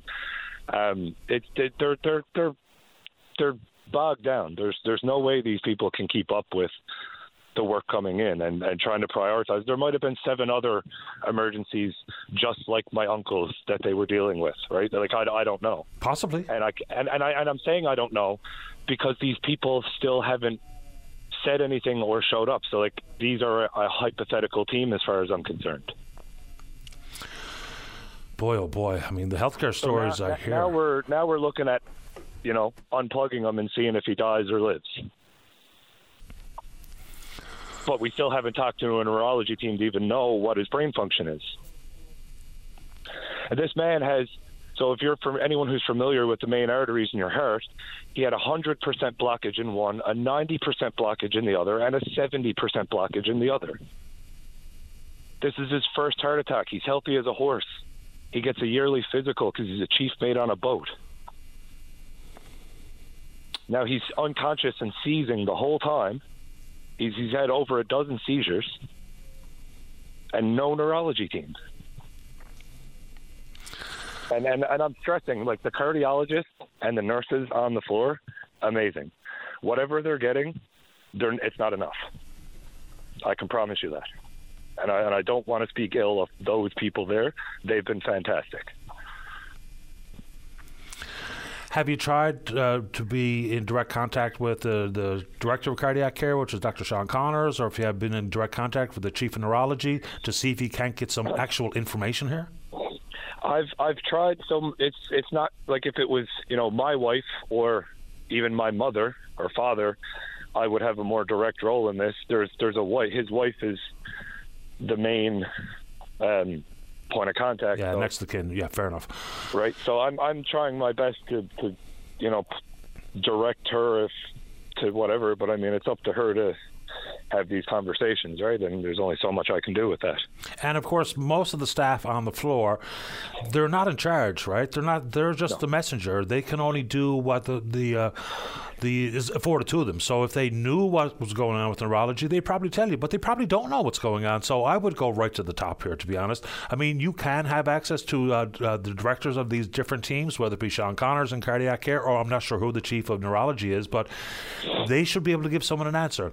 So I would encourage a very worried, stressed out wife to just take that opportunity. Maybe you can help walk her through it and see if you can't get some answers because the, the working staff on the floor, they probably don't know. Yeah, I'd like to reiterate that, and I, I know I said it and you, said it, but like the the the guys and gals on that floor, amazing. They've been doing great work. They're I don't want to speak ill of them at all. Cardiologists and the nurses, fantastic, and they don't know honestly. They they they don't even leave the floor. These people are on twelve hour shifts and they barely get a, a piss break to leave to, to leave the floor. So like it's not they don't know what's going on. Uh, they're sending information and they're receiving information back when it comes, and that's all. So yeah, I, I will take her advice. I will uh, I will try to guide her towards the maybe the director of cardiology and maybe find out the director for neurology as well. I, I should be able to find that very, very quickly. I do know Dr. Sean Connors is the uh, the chief of the cardiac care, so uh, maybe he can help connect you with neurology. Maybe someone can help connect the dots, get you some information. Because even if it's not what you want to hear, at least you'll know. Yeah, I, I, well, I want it good or bad. We want the news, right? We got to know how to move forward. 100 percent, of course. Well, I appreciate your time, Paddy, and uh, I'll definitely reach out to Dr. Sean Connors for sure. And let me know what goes on, will you, Shane? Yeah, absolutely. Appreciate this. Good luck. Cheers. Thank you. Take care. Bye bye. Look, I mean, and I think that's a very common reference. Is you know, like Shane started off right away to clarify or to qualify. The staff are terrific, and very likely they absolutely are, but they probably don't know the actual access to or timelines associated with a different department or a neurologist or a cardiac surgeon or a cardiologist because different level of healthcare worker or different healthcare professionals they don't all know exactly what's going on for wait times or who knows what or how many emergencies are being dealt with, what the triage looks like, what the timelines might be.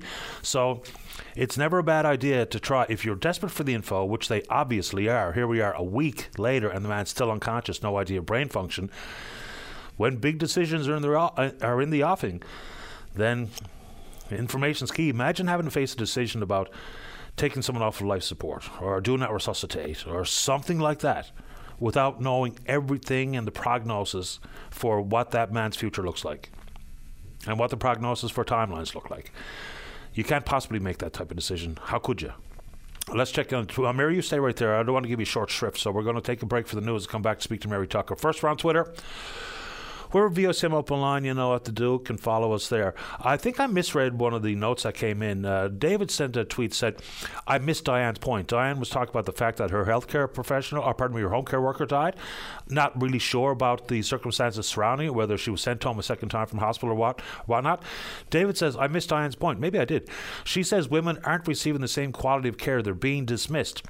I don't know if that's true or not, but certainly if there's I, do, I don't know why that would be the case, but if that's something that people are thinking and feeling, far be for me to say, well, no, you're wrong, because if that's your own personal experience and that's your takeaway, fair ball. And David, maybe I did miss your point, and if so, I apologize. Let's take a break. Mary's uh, right there to talk about the weather forecast. John uh, wants to talk about ADHD. I did mention off the top there's been a real surge in the number of adults that are being diagnosed with ADHD into the 40s and into the 50s, and the amount of pharmaceuticals used to treat it. That so say the doctors that are quoted in the news story, is a double edged sword. We'll see what John has to say. And Mike wants to talk about the school cafeteria. Don't go away. Your voice in Newfoundland and Labrador's biggest conversation. If you want to know what's happening in your province, tune in to Open Line every day. Have your say weekday morning starting at 9 a.m. on Open Line with Paddy Daly on your VOCM. Welcome back to the show. Uh, let's go to Mary on line number one. Mary, you're on the air. Thank you, Paddy. Um, I'm on the northern peninsula east side, and when the weather is given, it's given west coast, northern peninsula, which only goes up as far as Port Saunders. We don't get involved in the northern peninsula east weather at all, and I'm wondering why. Oh, I, I really wouldn't know. Uh, have you asked any of the local meteorologists how come you're not included in an accurate forecast for your area? No, I don't think we have any in this area. Well, I suppose, you know, whether it be the Eddie Sheerrs of the world or the Ashley Brauweiler of the world, how they would be able to fill you in, I suppose, how they approach giving the forecast. I wouldn't be able to answer because I don't know how they do what they do. Yeah, but I, like I'm not talking about on TV. I'm talking about on the radio. Oh, well, we get our information directly from the Gander Weather Office. Uh, so what I can do is I can put it in the ear of the newsroom. Uh, they're they're probably listening to this call right now, so maybe they can follow up with the Gander Weather Office to see if we can't include your region when we give the radio weather forecast here. Well, it would certainly be appreciated. I'll, I'll tell you that because, like when they when they say West Coast, Northern uh, Northern Peninsula, 20 degrees tomorrow. Well, that's not us. So who are you then?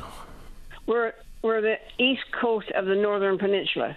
We're a separate division.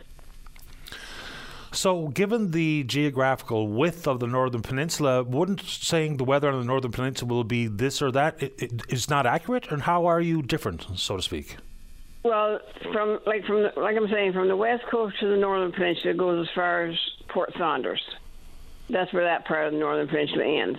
Then, from coming up through the Straits, that's that's the Eddie's Cove and, and uh, that area. That's Northern Peninsula east. We're on the eastern side of the Northern Peninsula. Okay, I just saw Brian Madore walk past my vision here, uh, the window in my booth into the newsroom. So I will put this in their ear and see if they can address it on your behalf because I have nothing really to do with that, but I will put it in their ear for you. I certainly appreciate it. No problem, Mary. And you, you have a great day. The very same to you. How's the weather? Thank you. Uh, cool, but no snow yet. Thankfully. Fantastic. Not yet. We, we've had a bit of frost. We've had had a couple of mornings I Woke up and the the roofs were a bit white. So uh, bring flowers in at night. Yeah, it's uh, it's coming. It's only a matter of time. That's the natural progression, isn't it? Uh, Mary, appreciate the time. I will plant this in the ears of those in the newsroom and uh, stay in touch. Okay, thanks a million. I appreciate the time. Anytime. Have a good day. You too. Bye bye. Bye bye. All right, let's keep rolling here. Let's go to line number two. John, you're on the air. Hey, buddy, how are you? Doing okay. How about you? Ah, good. Uh, I just wanted to bring up the ADHD uh, here in the province. So my son is seven years old, Mm-hmm. And the teachers in the school said that he had ADHD. So I said, okay, fine. So I went to my doctor, and he put in a referral to get, uh, I guess, assessed by a psychologist, and they told me that would be three years. Yikes. So I said, well, geez, I thought, you know, that's a bit long to be waiting for something that like that. So I, I, I- you know, I looked around and I found out I could pay out of my own pocket for eighteen hundred dollars for a private assessment. Fair enough. So I went, paid for the private assessment, came back. Yes, he did have ADHD. He was moderate. I was like, okay, cool. That's what the teacher thought. So I go to my doctor and I hand him in this referral, and he tells me that he doesn't deal with children and ADHD, and there's a reason that there's pediatricians. So I said, okay, fair enough. He said, I'll put you on the referral list. I said, no problem. So I call and see how long. They told me a year and a half, Paddy. This was last June or March or something. So I said, that was fine. So I called him uh, a week ago and asked, like, when my appointment is in October. They told me another year, Paddy. So, like, when am I supposed to get in to get my child, you know, the help that he needs in order to succeed in school? Excellent question. So, I mean, even when we see assessments required for whether or not you're on the autism spectrum or have ADHD or any of these other issues, it's remarkable to me that we know that early intervention is the key, and yet we've got the wait times extensive as as you described. So, just so I'm clear, did you say there's also an 18 month wait list for a private offer at the cost of $1,800? Well, so the psychologist part of it was like a two to three year wait get him in. So I couldn't wait that because the teacher said, you know, like he's having trouble sitting down and focusing and all that stuff. I said, fine. So me and my wife, luckily, we both have medical, and we looked around and we found this awesome place called Mindful Matters who does psychological assessments, and they do it for about eighteen hundred dollars, and we had to pay for that out of our own pocket. If we had to wait a two or three years for Paddy, he he he'd be that far behind in school and stuff. You know, like uh, who can wait that long? I guess the short answer to that question is nobody. Right. And so, how And is then- school going? Well, he's he's regressed from last year. He's getting a little bit worse. The teacher said, like his behavior. He's smart academically. He's on par, but his behavior wise, he got the impulsivity and the inattentiveness. So he has an issue with like focusing and sitting down, and and like she said, it's getting worse this year. So it would have been if I never had medical. Let's put this in perspective. It would have been a three-year wait list just to get a diagnosis, and then another year and a half to two years to get him the medication and the help that he needs. So by that point, he was diagnosed in grade one. He'd be in grade six. So how far behind in his, you know, his learning and social uh, abilities would he be behind? Because because our healthcare can't get children in. And at some point, there'll be uh, an amount of learning loss that would be virtually impossible to overcome. So this is a very good question. I don't know how common that is, or if there's anyone else that is experiencing, you know, whether it be a more a better option for you or a different path you can take. But it sounds like an extraordinarily long time to possibly see a child left behind simply waiting to see a psychologist. It's not great. Well, well, I'll just add on top of this. So I got, I was calling around, you know, just trying to find somebody, and God love nurse practitioners. I found one at Body Quest who was super supportive and said that she would take him on as a as a patient and help with the medication, which we're going to start shortly. But that's seventy five dollars a session, like to go in and see a nurse practitioner, and our medical doesn't cover the medical costs from the nurse practitioner. I have to pay for that out of my own pocket. But meanwhile, I can't get in to see a specialist or get in to see a psychologist or a uh, uh, a doctor through our own health care. So it's costing me money to get my son help, and our medical won't cover it. John, keep me in the loop. Let me know how this uh, plays out. I will for sure, buddy. Good luck. All right, thanks, buddy. You're welcome, John. Take care. Bye bye. Bye now. Uh, sorry.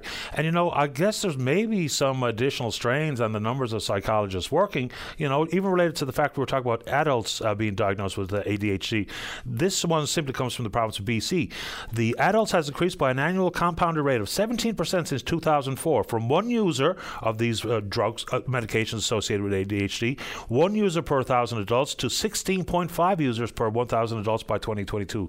So something's changing there. You just say line five, Dave? Okay. Let's go to line number five. Jocelyn, you're on the air. Hey, Paddy, how you doing? Grant, how you doing? Not too bad at all. I was getting kind of late in the morning for me, but hey, Okay. the clicker. I want to call you clicker because you know you taught me hey, well, I like clicking sound beats on the phone. The Kids Eat Smart program, Paddy, Paddy, Yeah. clicker. Um, I have a challenge. What, what's the clicker to- bus? What's the clicker business? Sorry. Remember the last time I was talking to you, I said all you do is click, and you did, you said maybe just just hang on. You said, and you started uh, ding ding dinking on the computer, and it sounded just like what the clicking sound was on the radio or on the TV. And I said that's e- it exactly. So I said you got a new name now, clicker. Okay. Fair enough. I suppose I'll take it. I've been called worse. What do you want to talk about this morning? worse. But the Kids Eat Smart program Mm-hmm. is coming up again. Now they're in need for sure, and the number of kids have, have increased. I, I'm putting a challenge out there for the twenty dollar donation to add on, say, twenty cents to the twenty dollar donation, or if it's two because it's twenty dollars, then go twenty two dollars, or like I done, Paddy, twenty two dollars and twenty two cents. Okay. Make it all twos. Why not? More the merrier. Now, I want to say hello to Chief Simeon Tshakapesh because it was so good to hear him. And he's asking for. He sounds so good. Last time he was on the radio, he didn't sound too well, but he sounds really good right now. And I want to give him some piece of advice to say, hold on to that Bible, hold it in your hand, and anybody needs any help, say we have the help right here in my hand. You should read everything because uh, Jesus said, I've told you everything. Haven't you read it? That's in Mark 13 Okay, yeah, it might work. Might work for some. Fair enough, but uh, challenge accepted to make a donation to Kids Eat Smart, which me and my wife do annually anyway. Uh, Jocelyn, take good care. You want me to rip off a few clicks for you before we go? well, can I tell you a phone number for this uh, free? Uh, you don't get much free these days, but write down this phone number: one eight hundred six four three four six four five to get a free CD about the Mark of the Beast. Because you should know about the Mark of the Beast.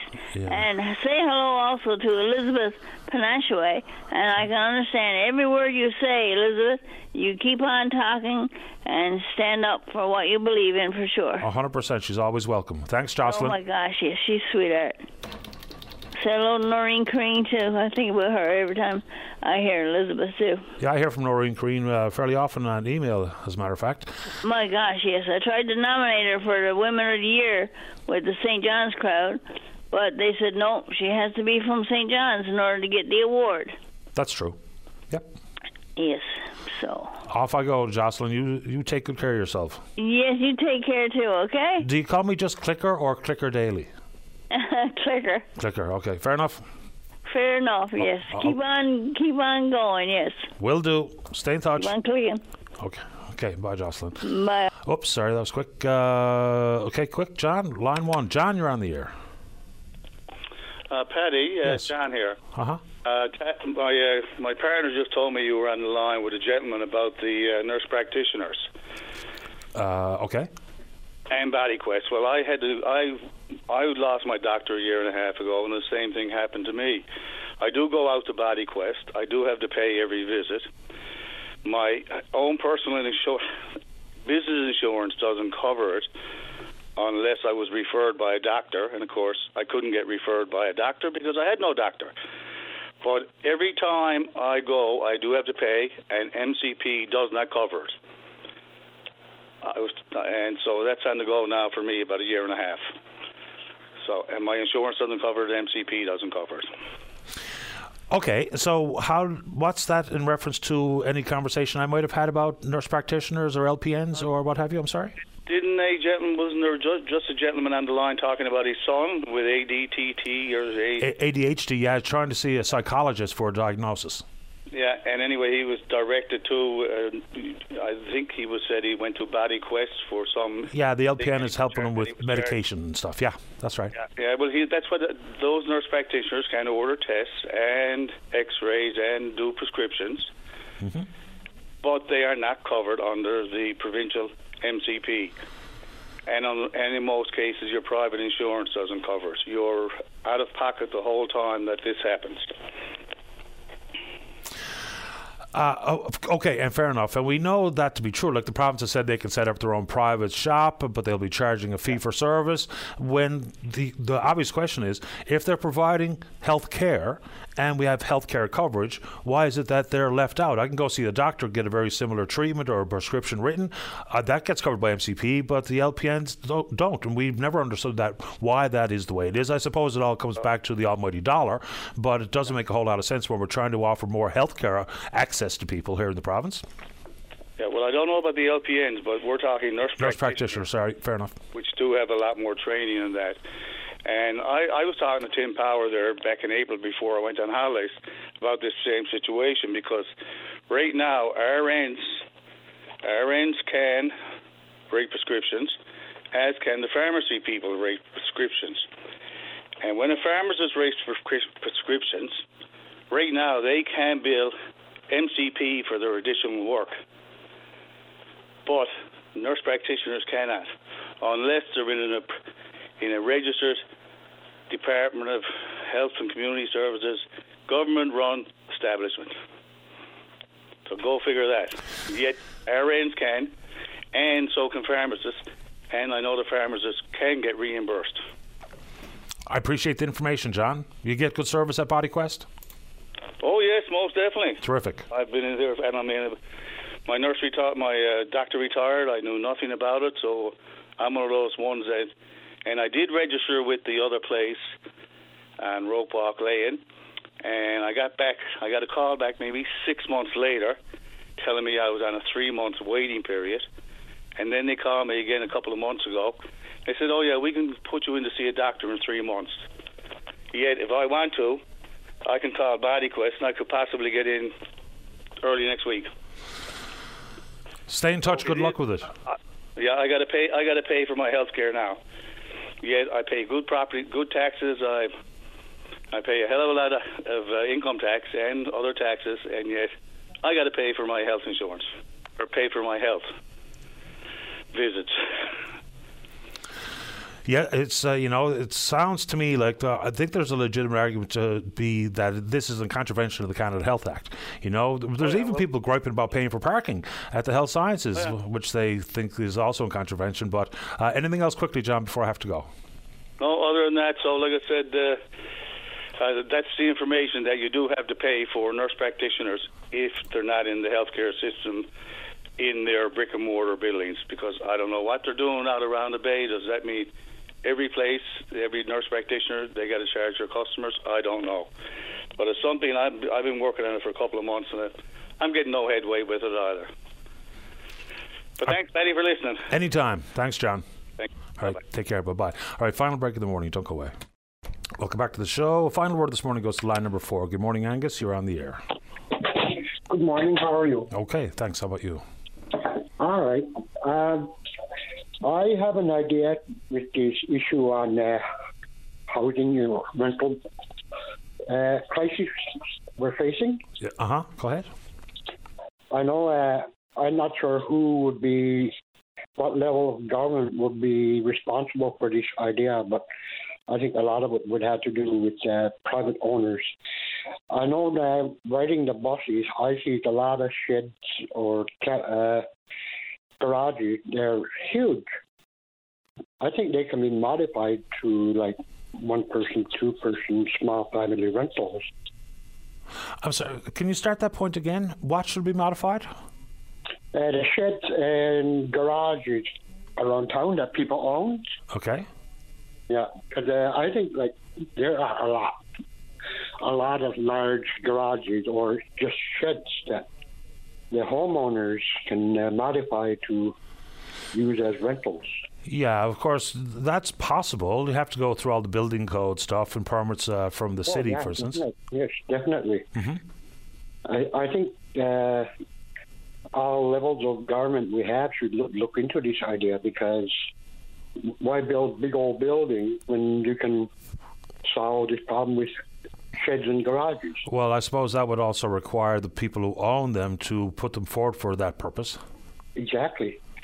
And uh, maybe whatever level government takes these on can add some kind of incentive to help the people who want to modify or would like to modify their shed for rental.